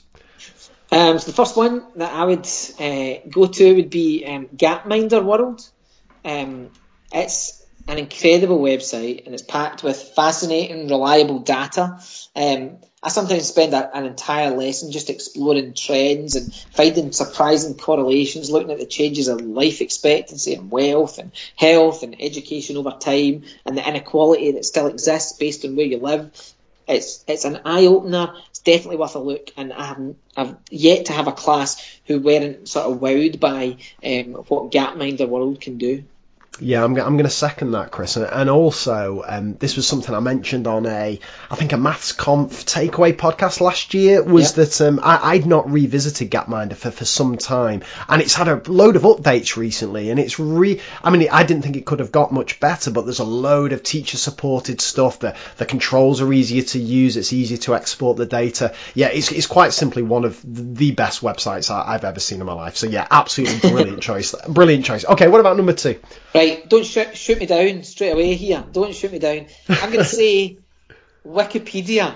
Right, hear, okay, hear, interesting. Hear, Go on. Hear me out, right? So I get that it's en- edited by random punters, and that means that for a short time there can be dubious content on there temporarily, right? But two things to point out in that. First of all, if you do make an erroneous edit to Wikipedia, you might be surprised at how quickly this is remedied. So once a year, I demonstrate this to my class. Um, we edit our school entry on, on, Wikipedia or a celebrity page or something like that. And, you know, make it up that um, Barack Obama went to Grange Academy, and, and we keep refreshing. And inevitably, by the end of the lesson, our hilarious fact has been rectified. Wow. And so, actually, uh, the stuff on there is, is more robust and, and more uh, checked than you might imagine. And also, just the sheer volume of information on there is, is simply staggering. The access to this is a, is a real gift. My, my kids, Logan, Heidi, and Daisy, they're 9, 10, and 11. They, they won't fully appreciate they can find out things that their dad would have had to hunt down in a library when he was their age. They, they've got all this information at their fingertips, and I think that's amazing for all sorts of things, for finding out about mathematicians and number facts and, and theories, and oh, it's, it's, it's incredible. Fantastic. That's a great. And would there be any particular way you'd you'd use this in lessons? Would it be predominantly for kind of math, famous mathematicians and, and facts about numbers, or is is there anything else that you use Wikipedia for? Um, well, I'd say sign. You know, sometimes uh, if we're trying to um, estimate things, um, possibly we'll say, right, oh, how would you? Let's work out the volume of the Earth. Well, where are you going to find that? You're going to find it yes. in Wikipedia, of course you are. And so the kids will ask from time to time, or well, how far is it from here to the moon, or how you know what what width is a human hair?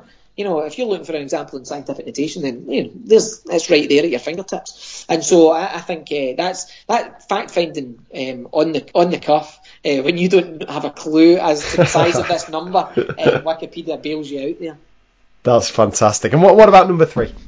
Um, the last one that I would go for um, would be some a blog called a blog and podcast called Futility Closet, and um, this is this was started by a guy called Greg Ross, and he he churns out a sort of eclectic mix of quirky stories, unusual facts, neat puzzles, and a lot of other sort of fascinating content. It, it really appeals to me. Um, it kind of I've managed to recycle lots of the posts over the years in my mass newsletter.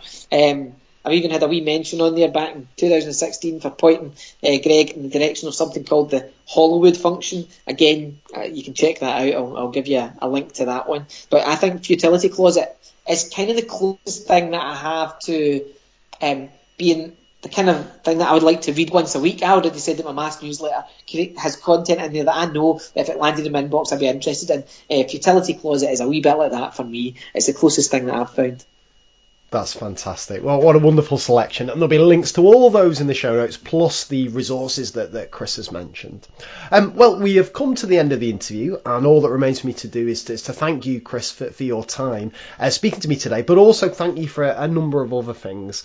Um, selfishly, thank you for your relay races. they, they, get they get wheeled out at least twice a year with, with most of my classes. But you're right um, in the sense that what I like about them, they're not gimmicky. Like maths is at the heart of it. It's fun, yeah. it's engaging, but for the kids to do well at it and they want to do well at it, they have to be they have to do the maths. They have to work together yeah. efficiently, effectively, and so on and so forth. So I like those kind of engaging resources where maths is at the heart of it. And for me, the relays are the kind of the epitome of that. So so thank you for that. And um, thank you for the wonderful stuff you do on Pi Day. It's it's I just I, find it absolutely fascinating. I like watching the videos. I I, I genuinely get excited myself thinking what's he going to produce this year. So I I absolutely love that. Um, your newsletter newsletter, despite the fact you've got Rachel Riley signed up for it, I still I've got, got to thank you for that. It's it's a weekly source of of joy, um, amusement, wonderment, um, and I would strongly advise every listener to, to sign up to that. But also, Chris, just it's just nice to to to speak to a practicing math teacher on this podcast to to, to listen to the you sh- share your ideas about how you approach things. And what I found myself doing um, whilst whilst I've been speaking to you is just smiling a lot. Like the the way the way you describe your lessons they're they're the kind of lessons that if I was a kid or if I was sending my children to a school I'd want them to experience those kind of lessons. Because it's they sound fun. They are clearly run by somebody who is proud to be a maths geek, who loves mathematics. But at the same time, they're not just full of gimmicks, left, right, and centre. That like like the relays, maths is at the heart of it, but it is surrounded by yeah stuff that you you can't help but embrace. And it just going back to what you said about those maths camps, I think you really hit the nail on the head there when when you kind of said that the whole department and you just throw everything at it. It's not, I, in the past, I've kind of almost apologized for, for liking maths and I like saying to kids, you know, like kind of playing it down a little yeah. bit and, and trying to be too cool and just like, oh, we've just got, I know it's a bit boring, but we've just got to get through this. And the kids don't buy that. The, the, the kids don't respect that. It maybe buys you a little bit of short term kind of credibility, but, but it disappears quickly. Whereas what I like about your kind of attitude to this, Chris, is that, you know, you love maths, you make it very clear that you absolutely love maths, and even the most mathematically reluctant child tends to appreciate that and go go along with it, if, if that makes sense. Yeah. And I think that's a really, really powerful message that I've, I've, it, I, it took me too long in my career to learn that if if we are passionate about our subject and we show how passionate we are, it can only be a good thing for our students. So, for all those reasons, Chris, um, I have absolutely adored speaking to you today. So, Chris Smith, thank you so much. Thank you very much, Craig, and uh, just wish you, you and Mrs. Barton all the best. As you you think you've learned some stuff during the last uh, hour and a half, you're going to learn a whole lot more during 2019. But all the best. Oh, thank you.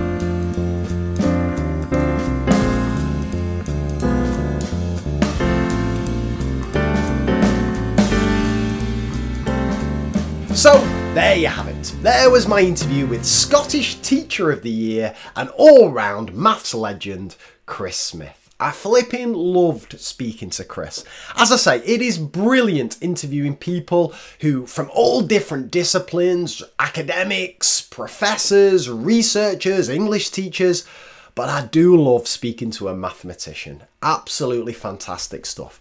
Now, in terms of takeaways, there are three things I want to focus on based on our conversation with, with Chris there. The first is relationships. Now, this is something that's come up quite a few times over the years on the, on the Mr. Barton Maths podcast. I remember the first time it came up was actually um, an NQT. Now she's no longer an NQT, but Beth Lilly at the time. Um, I interviewed her at the end of her NQT year, um, and I remember asking her to to um, think about what what piece of advice she would pass on to people starting their teaching career. Well, what had she learnt over the course of the year?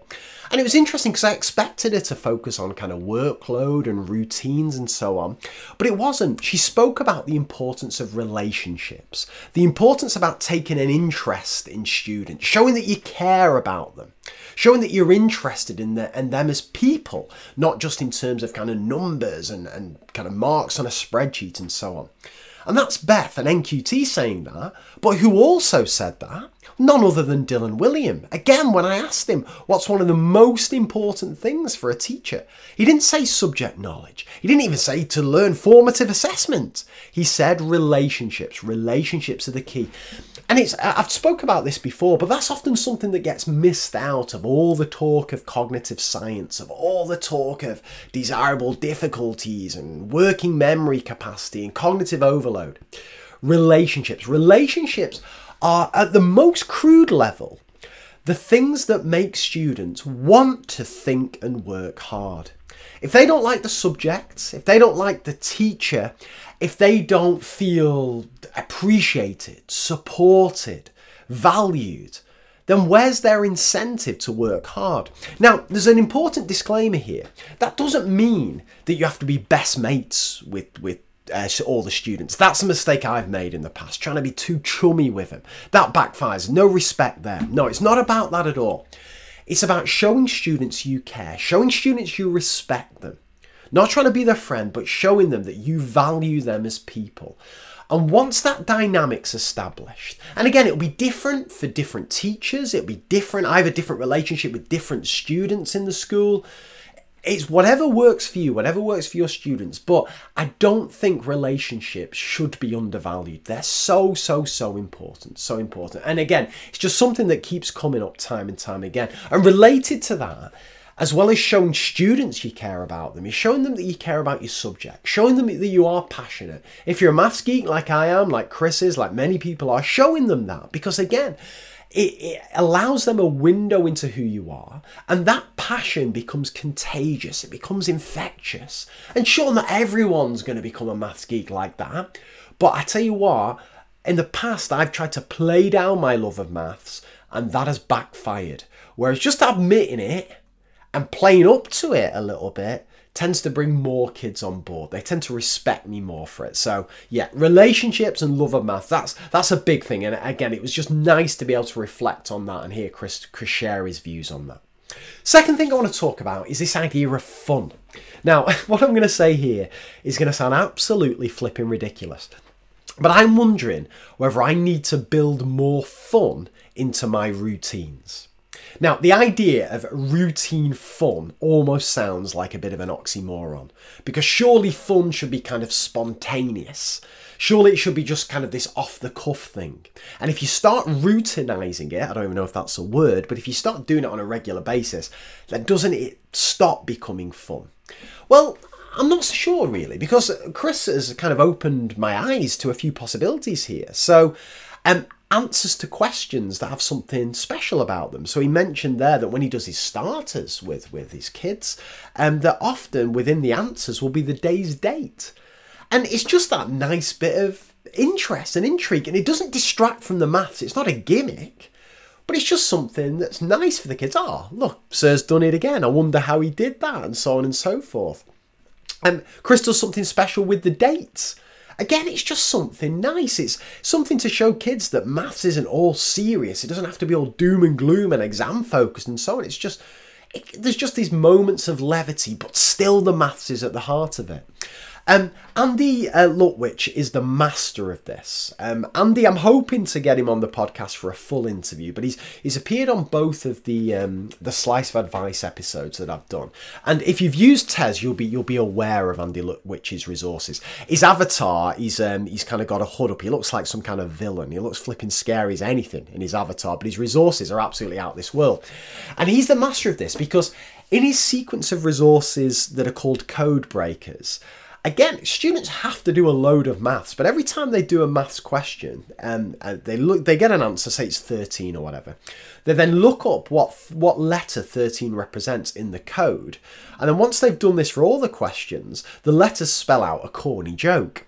Now, again, there's nothing revolutionary about that, but it's just that little bit of fun, that little bit of levity that just can really kind of do something special for kids. And yet, maths is still at the heart of it. For me, this is different from those kind of gimmicky things where students end up thinking more about the gimmick, more about the surface structure than the maths itself.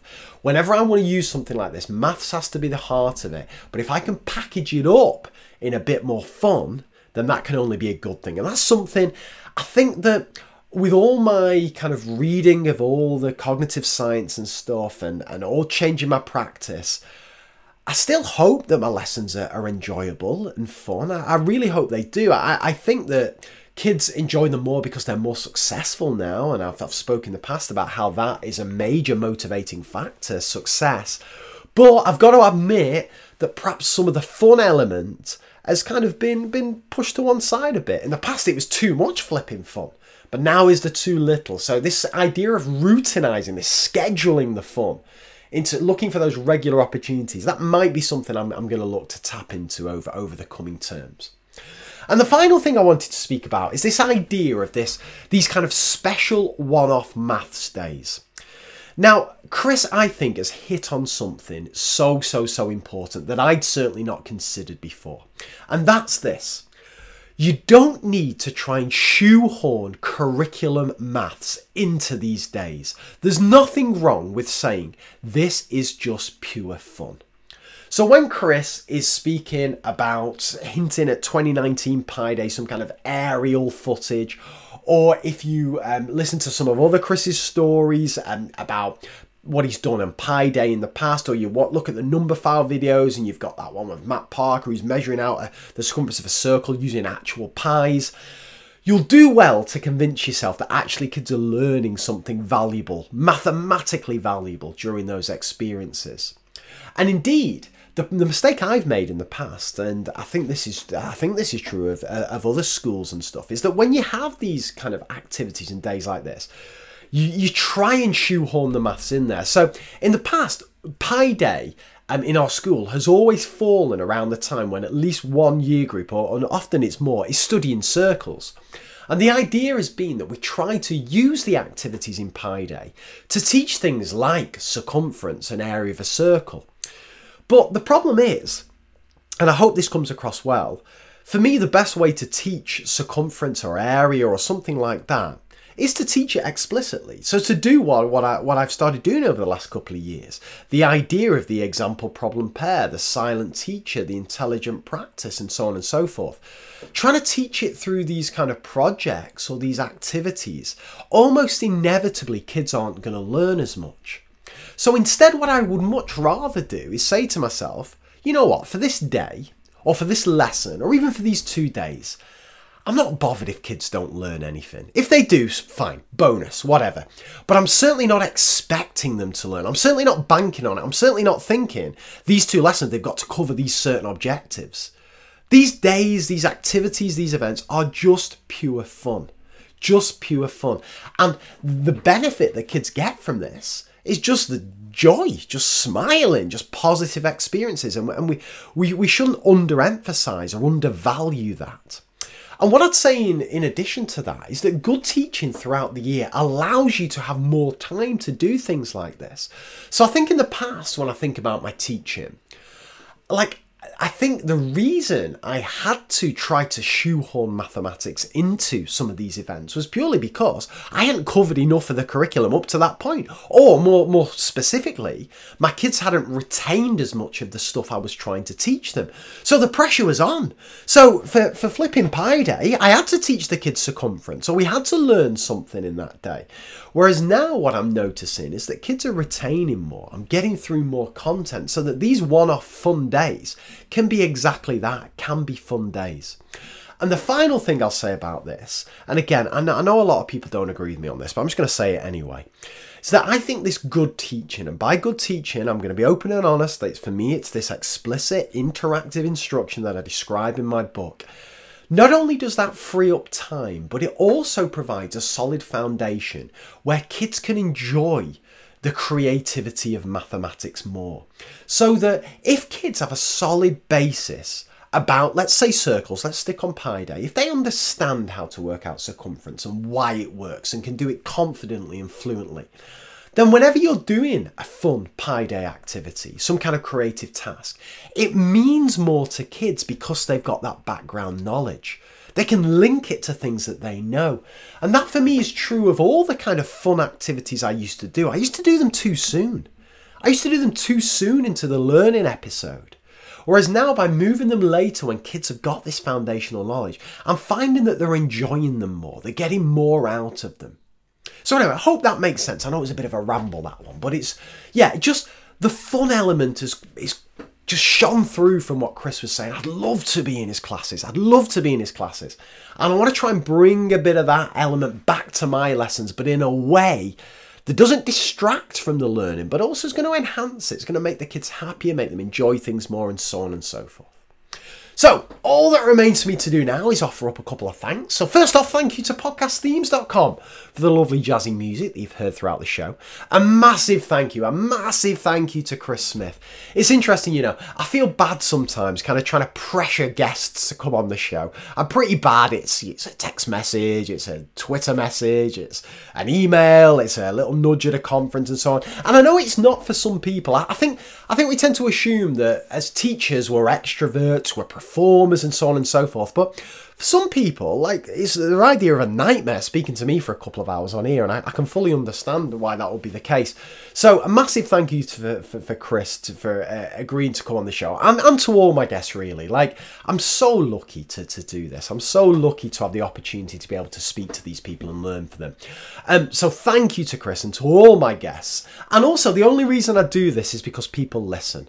I do well to justify. I've done over 70 of these now. I think we're, we're closing in probably over yeah probably over 200 hours worth of, um, of, of cpd now on here. I'd do well to justify this if it was literally just me listening and when i forced my wife to listen to this. So the fact that you know, oh Jesus, some of the episodes have had close to 10,000 downloads now. The, the, the, fact that thousands of you are listening to this, that, that you, you describe it as CPD on the move, that you share it with your friends and so on and so forth, it means the world to me. So, so thank you so much for that. That That's the reason I do it and that's the reason I want to keep doing it. And I'll tell you what, we have got some flipping cracking guests lined up over the coming weeks and months. I cannot wait to share them with you. But anyway, that's more than enough from me. You take care of yourselves. Thanks so much for listening, and bye for now.